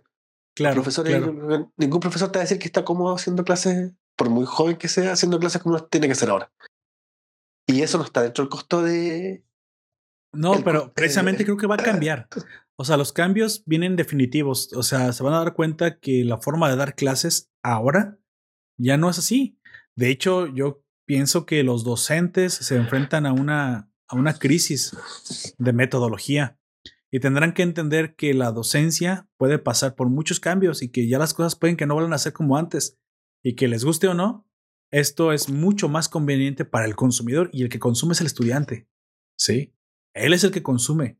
Lamentablemente, si a ti te gustaba tener una, una audiencia presencial, bueno, tú sigue ofertando tu ausencia presencial, pero yo pienso que las escuelas presenciales irán reduciendo su número en decremento de, eh, digo, a favor de las eh, en línea. Obviamente yo creo que siempre va a haber mercado para todo, ¿sí? Pero oponerse al cambio simplemente porque no te gusta es un poco, es un poco también quedarse en el pasado. Obviamente hay situaciones como los jueces, bien como dice Don Comics, que yo creo como tiene toda la razón, hay, hay cosas que se tienen que ser presenciales. Yo solamente hablo de la telematización, de todo el trabajo que ya se podía hacer así, pero que por ineficiencia o por miedo a la adopción o por simplemente porque algunas empresas no se, no se habían ni siquiera dedicado a actualizarse, no se hacía. Si los que puedan disfrutarlo, que lo disfruten. Los que sabemos que simplemente no podrán ser telemáticos, pues no, te imaginas una cirugía a distancia y tal vez, y tal vez sí veamos cirugías a distancia en un futuro, pero obviamente los cuidados de las enfermeras y todo eso pues tendrán que ser presenciales, como siempre, ¿no? O sea, no puedo pensar en una, en una, dice, en una, ¿cómo se llama? Una terapia de un psi- psiquiatra, aunque habrá quienes se lo puedan aventar de forma a distancia, porque mucho de, la terapia viene por el contacto humano que tienes directamente con tu terapeuta. Pero obviamente habrá cosas que sí podremos, que sí podremos hacer de forma, de forma no presencial. Y creo que esa es la gran ventaja de que ahora muchas personas se han sido obligadas, entre comillas, comillas, por la situación a adoptar la tecnología. La opción siempre es buena. Aquí la cuestión es que ahora tenemos una base más común. ¿Y ahora qué vendrá? Sí, si ya estamos acostumbrados a usar Zoom, conferencias en línea, obviamente vamos a ver que hay problemas que Zoom no resuelve y nuevos problemas que nacieron con la telematización. Tal vez estábamos hablando que en un futuro tengamos tal vez hologramas. Podría ser, podría ser que ahora que estamos tan tan acostumbrados a la virtualización, comenzamos a ver esa tecnología que hasta, hace poco era solamente eh, propia de películas de ciencia ficción. Como la serie Watchmen que todavía no ves. Exactamente, ya no me lo recuerdo. Spoiler, spoiler. Ah, bueno, pero no hay problema. Eso Spoilers. obviamente es un detalle bastante, bastante X. Pues bueno, yo creo que al, a- igual que Don Comics, yo me. Yo ya era digital. Quiero decir esto. En Ay, Roberto, tú siempre tan avanzado. Sí, sí, claro que sí. Yo ya era digital en la educación. Esto Aoyak me puede, no me puede dejar mentir. Yo ya tengo tres años que he rentado. No es una, un comercial, el que ustedes quieran. He rentado la anualidad de la Universidad en Línea Platzi. De hecho, aprendí a hacer podcast ahí, en el curso de podcaster. En Entonces, fu- lo tomé antes de arrancar y lo de Adobe Photoshop y todo esto pues, lo he aprendido ahí. la- el manejo de Audition, el manejo de, de Premiere, al nivel que lo manejo, pero pues lo he aprendido ahí. De esto, de una cosa trajo la otra. es- Tengo la virtualización de del Face Rig con el modelo del pollo en línea. Entonces, todo esto lo aprendí y que nunca lo había tocado en mi vida. O sea, no es que yo fuera afín a, est- a esta, a esto. A Jack no me puede dejar mentir de nuevo. Y en el trabajo yo ya hacía ba- bastantes cosas en línea. Muchas cosas las hacía desde... A veces no iba al trabajo. Yo tenía la posibilidad de no ir al trabajo a las tardes y trabajaba desde mi casa. Ya, ya tenía yo una parcialidad de home office. Sin embargo, ahora me volví mucho más digital y para mí lo que cambia en el 2020 y que se, dará, se quedará conmigo en el 2021 adelante es creo que el comercio online.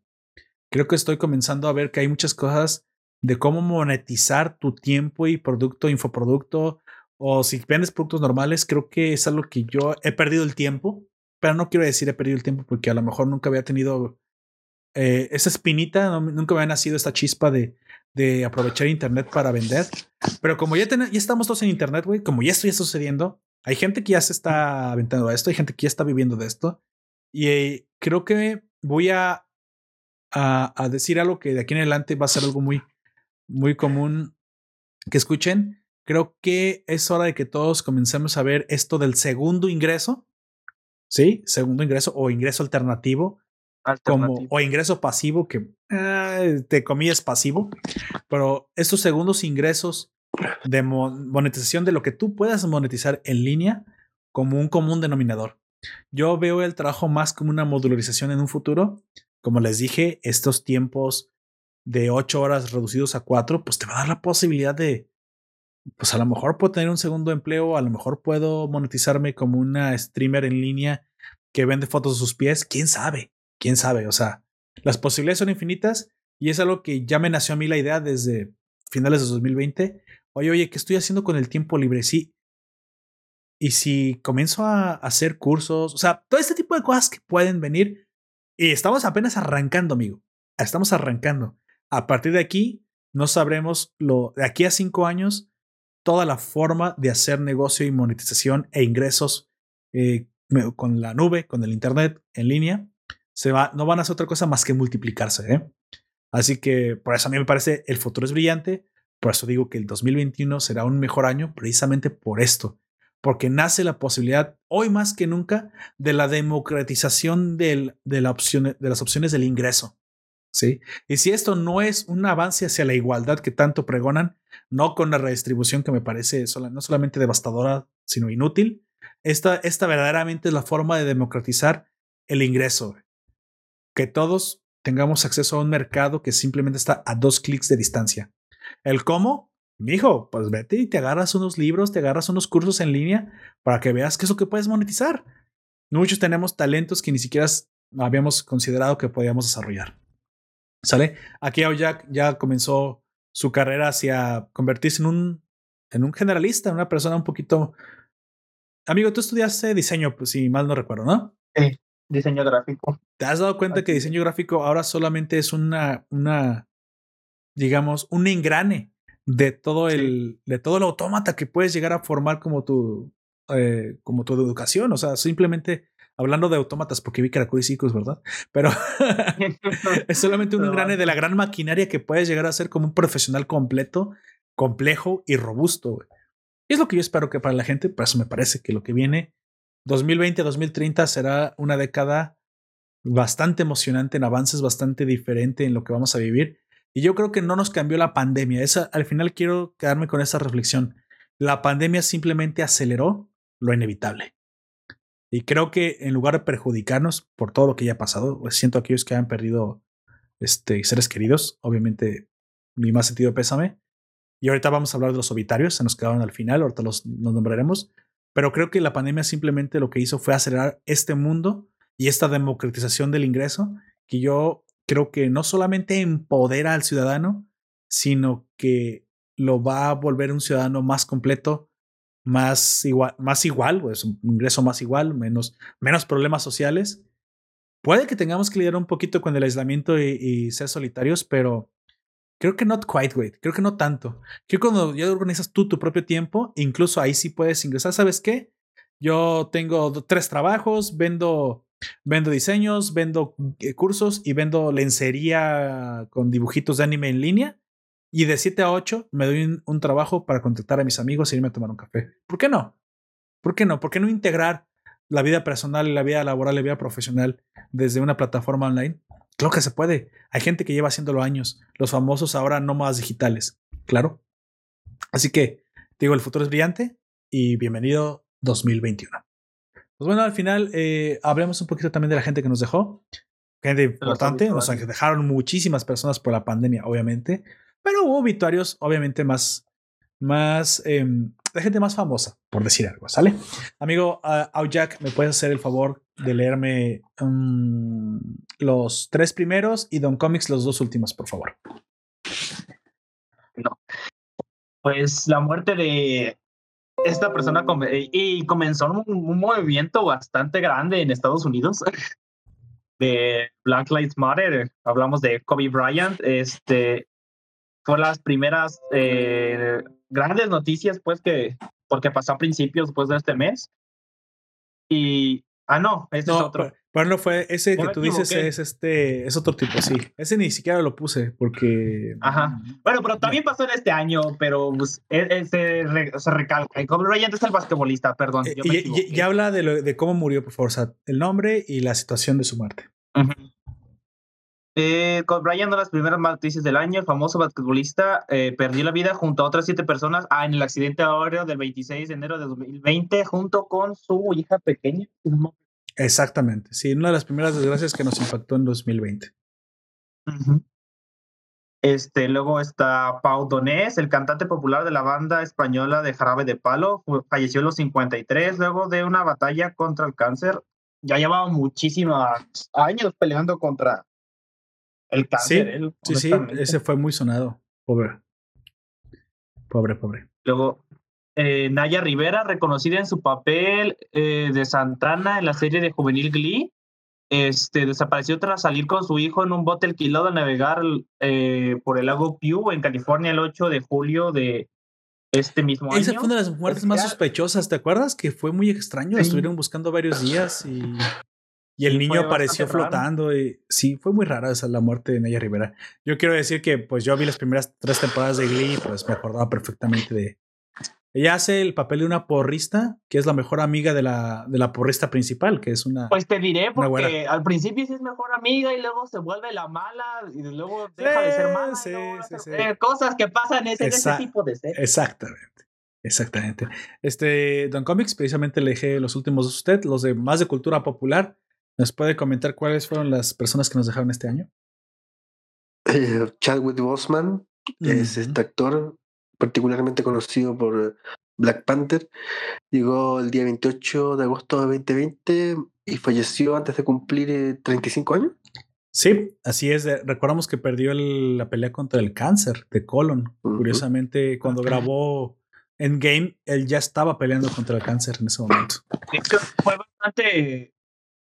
¿Cómo decirlo? Lo- es que no es lo contrario de sonado cuando, antes, eh, cuando lo tenía, porque no le dijo absolutamente a nadie. No, fue muy, si- fue estaba- muy silencioso. Lo mantuvo en secreto, lo mantuvo en secreto. Solamente creo él y, y, y- pero la pareja que tenía Lo sabían. y, su, y sus padres eran los únicos que sabían. Ajá, su familia, pero de ahí en fuera nadie, porque No los lo demás del cast de, de Avengers, este, también. eh, Creo están yo que esta mundo. siendo la muerte más famosa, ¿no? De el- esta fue la más, eh, eh, digamos, la que ocupó más titulares de las que yo recuerdo. Creo que la muerte de Black Pero- Panther. Yo creo que fue en parte por eso, porque nadie se le esperaba. Y aparte, bueno, seamos sinceros, es parte de la gran maquinaria de Marvel y pues, Ajá. bueno, era muy, muy, muy, muy, muy, muy, muy, muy, muy, muy conocido. Yo creo el más conocido. Incluso te diría que no sé si al nivel de Kobe Bryant o incluso superior que Kobe Bryant, ¿eh? Porque ya el básquetbol bueno, no tiene, ya no tiene en la la que tuvo en ese momento. También falleció Sean Connery. Sean Connery, exactamente. De hecho, no lo puse. mm, ah, Ave María Purísima. Qué bueno que no lo menciona. No, Murió el Falleció 007 Sean Connery. y este fue el que más me dolió a mí. Porque yo era muy, muy, muy, muy fan de Sean Connery. También falleció Kino, duelo nacional. Se visitó Argentina el 30 de septiembre, luego que se diera a conocer el fallecimiento del popular cari- ca- caricaturista Kino, autor de Mafalda, entre otros. Joaquín Salvador, Joaquín Salvador Lavado era el nombre del famoso dibujante que se hizo conocido por su popular personaje Mafalda. Así es. Y creo que Otro- el, el último. No lo, Sí, no lo- ah, ya que pasé lo que pasó. Es que no copié los míos. los míos los tengo acá. Ah, ya, entonces tú tienes a Danny O'Neill y Yo tenía a. Sean Connery. Eh. No, Danny O'Neill, tenía a Sean Connery y. Déjame, déjame decirlo. Tenía a Sean Connery y a Maradona. Maradona Ah, era ok. el último que nos había dejado y muy probablemente, el, siendo el más famoso junto con Black Panther, uno de los más Sí. famosos. Y como menciones especiales, por favor, si, si, si tiene otro, Sí. menciónelo por favor, Don Comics. Y también respecto del arte y el cómic en general, murió Denny O'Neill, el autor que revolucionó Batman, eh, el, uno de los autores emblema de DC Comics, eh. Green Lantern, Batman, Azrael. Él fue el que mm, guionizó eh, Iron Man de Man in the Bottle, este giro de un Iron Man alcohólico. Falleció también en el mes de agosto eh, y falleció en el mes de diciembre el El clásico autor de Creepy y de Den, entre otros. Eh, y Richard Corben. Patrimonio viviente, según lo. Si siempre me acuerdo esa frase. Si Richard Corben fuera japonés, eh, lo hubieran declarado patrimonio viviente. Pero Richard Corben era americano y dibujaba cómics de terror y horror norteamericano, clásicos de siempre, mezclando la muerte y el sexo de estos cuerpos eh, macerados, que eso, eso predibujan esta maceración entre hinchados, pero sin perder un cierto, cierta anatomía armoniosa. Ese era Richard Corben y también falleció este diciembre del 2020. Exactamente. Pues bueno, nos dejaron eh, personas muy importantes. Precisamente yo tenía planeado Yo para el último. ah, Eh, bueno, a ver. Ah, ah. que por ahí vi es este lo- bueno la que fue un poco más eh, para nuestro grupo pues cuando jugamos eh, está Andrea Ar- Arauti que era la voz de Nico se Exacto. suicidó en este año y este y el y otro dobla- actor doblaje que yo no sabía que hacía tantas voces que también falleció es César Arias que murió el 20 de diciembre que Vaya. fue la voz de Dumbledore Ah, es Potter, cierto, es cierto. la- Tienes toda la la razón. voz del tercer Hokage en Naruto, la voz de Donatello en casi todas sus representaciones, de las Tortugas Ninja, el Profesor X y entre muchos otros. Y pues también, ah, también del abuelo de Piecito, güey, de eso no sabía. A la madre. O sea, estuvo en todo ese También señor. Esa voz esposa de César Arias. Sí, También No, nos deja estoy Juanjo viendo la lista José. y son como 50 o 60 voces como mínimo. Sí, claro, con una trayectoria. Nos deja Juanjo José también que no se te vaya a olvidar mencionar a Héctor Suárez. Es cierto. El gran Héctor Suárez también murió en este Gus, año. Gus. Rodríguez, güey. Actor mexicano, Héctor olvida. Suárez, ¿no? Actor mexicano. Sí. Uno de los, yo creo el mejor comediante junto con Bus- Sergio Bustamante. güey. Es ¿Sí este actor bajito, a propósito, estaba Andrés, perdón, RBD. Andrés. Es este actor, el papá de del, del colorín. Creo que es, es que no me acuerdo yo de Eh. RBD, la vi hace tantos años, güey. Eh, Don Comics Cosas le de puede parecer extra- extraño, pero no veo, no veo telenovelas. La única novela que alguna No. vez vi fue con Angelique Boyer, extraída de RBD, fui la de Teresa. Sí, es la única que puedo decir que es mi, mi pecado culposo. Esa sí la vi con Los ojos- Sebastián los ojos Rulli más y- lindos, y, con la nariz Angelique más fea del cine, de la televisión mexicana. También murió Gus Rodríguez, gran leyenda del- de la televisión mexicana. Él fue el impulsor de Nintendo Manía y muy probablemente que nos acompañó en muchas mañanas a todos aquellos que gustábamos de, de los videojuegos. La, creo que la gran mayoría de la niñez mexicana. Yo creo que a un nivel similar al de, o muy parecido al de Chabelo. Sí, Gus Rodríguez es una gran leyenda de la niñez mexicana. También y Akira. Chabelo no murió. También No. murió Akira, que no sé qué- exactamente qué Akira es, pero murió Akira. Y No sé de quién se refiere. Murió- No, Akira Toriyama no es. no, Akira no. Akira una Akira murió, güey. Lamentablemente una Akira murió. Y Héctor Martínez Serrano, que también peco de ignorancia, no sé quién es, pero también murió en este año. Y bueno, también una mención especial a todas las víctimas del COVID. No puedo, y obviamente, No podemos ignorar- obviarlas. obviarlas y es algo que, pues bueno, sucederá, seguirá sucediendo un poquito más, este, por cada vez menos. Lamentablemente no pasamos al 2021 en la mejor posición con la, con la pandemia, pero bueno, esto solamente la- el último comentario, lo juro, güey, es la última vez que lo diré. Solo recuerden eso cuando estén frente a la boleta en la elección intermedia de México 2021. Y, Sí. y murió el loco Valdés también este año. No, fue el Creo 2019, que fue, a ¿no? final- fue a finales del año pasado. Sí, también este se murió Loco Valdés, pero fue a finales del año pasado. Y ya con eso se murieron ya los eh, el último de los Valdés que, que quedaba. Creo- Estoy seguro Y, que... y, y No fue en Cristian Castro 2020. espera reproducirse con su mamá. Don Comics, ¿qué onda con usted?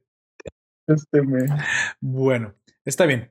Eh, hemos llegado a, a la parte final de este Al podcast. final. Últimos comentarios, Don Comics, Aoyak. ¿Algo que le quiera decir a nuestros oyentes? Que tengan un, Yo quiero. ¿Sí? bonito fin de un bonito fin de año. También a ustedes aquí presentes y a, a todos los que nos escuchan y a los no presentes también. Este, no voy a decir 2021 sorpréndeme porque ya vimos cómo salió eso. Solamente que espero que todo vaya me- mucho mejor, que tampoco es que tenga mucho que superar a comparación de este año que ya se está terminando. Pero pues, Claro, claro. ¿No comics? No, Y yo quiero mandarle un saludo, bueno, a todos, a ustedes dos por este. Gracias. Ojalá que el año 2021 sea mucho mejor que lo que pasó. A Gunter, que ahora sí puede conectar la idea. Gunter es el que estrenó canal y él eh, por su Instagram mandó. Ah, una- sí, fue Gonte. Una Esto pequeña- 20, 20 bolas. Sí, History de, de CC Asset. Y en cambio, Ojak eh, hace un tiempo envió un dibujo de Freddy Krueger. ¿Puede ser? ¿O es eh, Hunter? ¿Sí? No fue Gunter también. Es, yo, yo ¿Cuántos estuve subiendo a mis redes sociales cosas de Among Us y, y participé también en lo Ay, me de perdí. y también en lo de la mascota, eh, pero creo que hasta ahí. lo que he dibujado no le, no le he estado publicando porque todavía creo que no está terminado. Pero tú hiciste caligrafía una vez. Ah, sí. Sí, sí. Ok, Sí, ahí, sí- latino. bueno, yo nada más quiero decir que hay grandes planes para el 2021. El podcast de la Nación para mí eh, ha sido un largo proceso de aprendizaje, de hacer amigos, de realmente divertirme. Creo que me divierto muchísimo, eso se puede notar. Los oyentes no me podrán dejar mentir. Eh, obviamente agradezco a toda la gente que, para bien o para mal, le hemos eh, llegado a sus oídos. si te ha gustado, que bien. Si no, también digo, envíanos a los, a los enemigos para que te nos odien, igual que, que te causamos a Sí. ti un, un disgusto. Muchísimas gracias a los que siempre nos acompañan. Gracias a Lush por Ajá. estar ta- hace ya tanto tiempo siguiéndonos, como, como también a Jorge José y a varios que obviamente tendría que decir una larga lista. Estuve antes. Allen Marcells, eh, también en el grupo de la Nación, en, el- en la comunidad, hay mucha gente que todo el tiempo está ahí. Gracias a todos a nuestros colaboradores, gracias a Narloye por ser el administrador del grupo de Nación. Y probablemente para el 2021 haya más y haya más contenido. Eh, estoy pensando en hacer cambios, en, en hacer cosas más interesantes, pero obviamente, pues esto no es posible sin ustedes que nos escuchan. Esto no es posible sin aquellos que nos dan like, nos comparten, que nos comentan y quienes para bien o para mal se han vuelto fieles ciudadanos de la nación. Espero mi compromiso con ustedes y con todos los que nos escuchan es hacer que esto solo sea el comienzo, que mejore, que abra la comunidad a más personas, que más personas eh, disfruten de lo que ustedes, eh, le- a lo que a ustedes les haya amado, lo que les haya gustado aquí. ¿Sí? Es mi compromiso con ustedes, echarle más ganas. Tal vez, no sé, por ahí nuevas dinámicas, nuevo contenido, no lo sé, no lo sé. 2021 di- está lleno de posibilidades, pero hasta entonces, por mí no va a quedar. La nación seguirá y seguirá y seguirá hasta que algo, algo pase, hasta que venga China y me, me silencie, no lo sé, tal vez.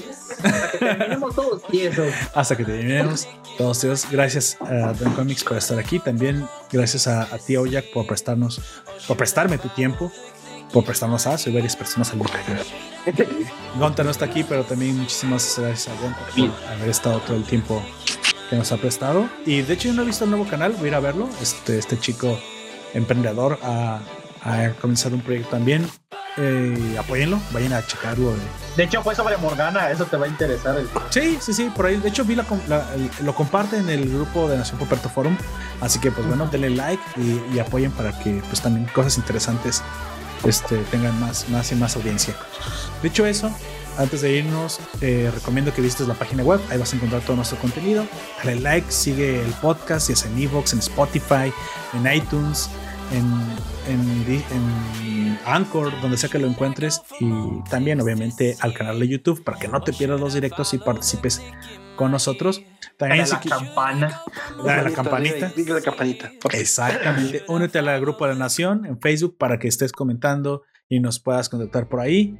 Pero sobre todo, sobre todo, eh, ya fuera del- del- de los canales, de la promoción, sobre todo me, me gustaría que tuvieras un excelente 2021. El mejor que has tenido, porque solamente se tiene un 2021, parece ser. Este, no, no, el mejor año que, que hayas tenido. Eh, los años pasados podrán haber sido buenos, podrán haber sido malos, pero creo que siempre se debe de encarar una nueva etapa como la mejor, la mejor versión. ¿Qué voy a aprender? ¿Qué voy a mejorar? Bueno, según, según cierto analista, lo que vamos a vivir de cuando se cierre, cuando se cierre la época eh, coronavirus Ujú. va a ser muy parecido a los locos años 20. Un libertad sexual y reducción de la re- religiosidad a nivel global. Lo que para mí está muy bien, por los dos, por los dos aspectos. Yo espero que eso lo acompañe también la, la reducción de los estados. Un poco más de anarquía no vendría mal. Este, ya bueno, ya saben, más opiniones un poquito encontradas. Para mí la religión y el estado son exactamente lo mismo. Mientras menos, mejor en, en favor de la culturización y una responsabilidad individual de las personas. Este, no se dejen llevar por ideologías. Eso viene y van. Eh, lo más importante no lo pierdan de, de vista De es, vista. es estar con sus seres queridos. Este, el dinero no tiene nada de malo, así que busquen eh, monetizar ese tiempo extra para que no tengan que depender tanto de un trabajo tradicional, porque créanme, van a desaparecer. Los trabajos tradicionales están en la cuerda floja. Muy pronto las inteligencias artificiales, los robots y mucha virtualización nos va a vamos van, van a cambiar los trabajos de los cuales estamos acostumbrados. Subámonos al tren antes de que nos suceda a nosotros. Pero sobre todo espero que sinceramente seas mejor que ayer. Tengo mucha fe en ti. Siempre he dicho que quien nos escucha tiene el mejor criterio. Y espero sinceramente que en el 2021 tengas grandes éxitos. No lo digo para afuera. Que espero que el 2021 sea ese año en el que dijiste, güey, qué buen año. A partir de aquí soy una mejor persona. A partir de aquí soy más profesional. Aquí, a partir de aquí ya no me preocupo tanto por el dinero. A partir de aquí no sé, ya tengo pareja. Po- Proponte algo, no te propongas los 12 deseos de Navidad y todo el año nuevo que hacemos, que bajar de peso. No, no, no. Creo que proponte algo real, alcanzable. Solamente proponte una meta. Que el 2021 tenga una meta bien específica y vamos por todo. Creo que así se comienza. Y una vez que la logres, te vas a dar cuenta que es una cadena de buenos acontecimientos uno tras otro. Así que feliz año nuevo y próspero, próspero 2021. ¿Sale? Pues bueno, amigos, vámonos despidiendo. Eh, yo fui Lord Poperto y me acompañaron. Ya, cómics. Así es. Y pues bueno, por último te recuerdo que nos puedes escuchar como siempre en iVoox, iTunes, Google Podcast, YouTube y Spotify. Hasta la próxima. Hasta el próximo año. Hasta el próximo año, así es. Maña. Que justo cae el próximo domingo. Everybody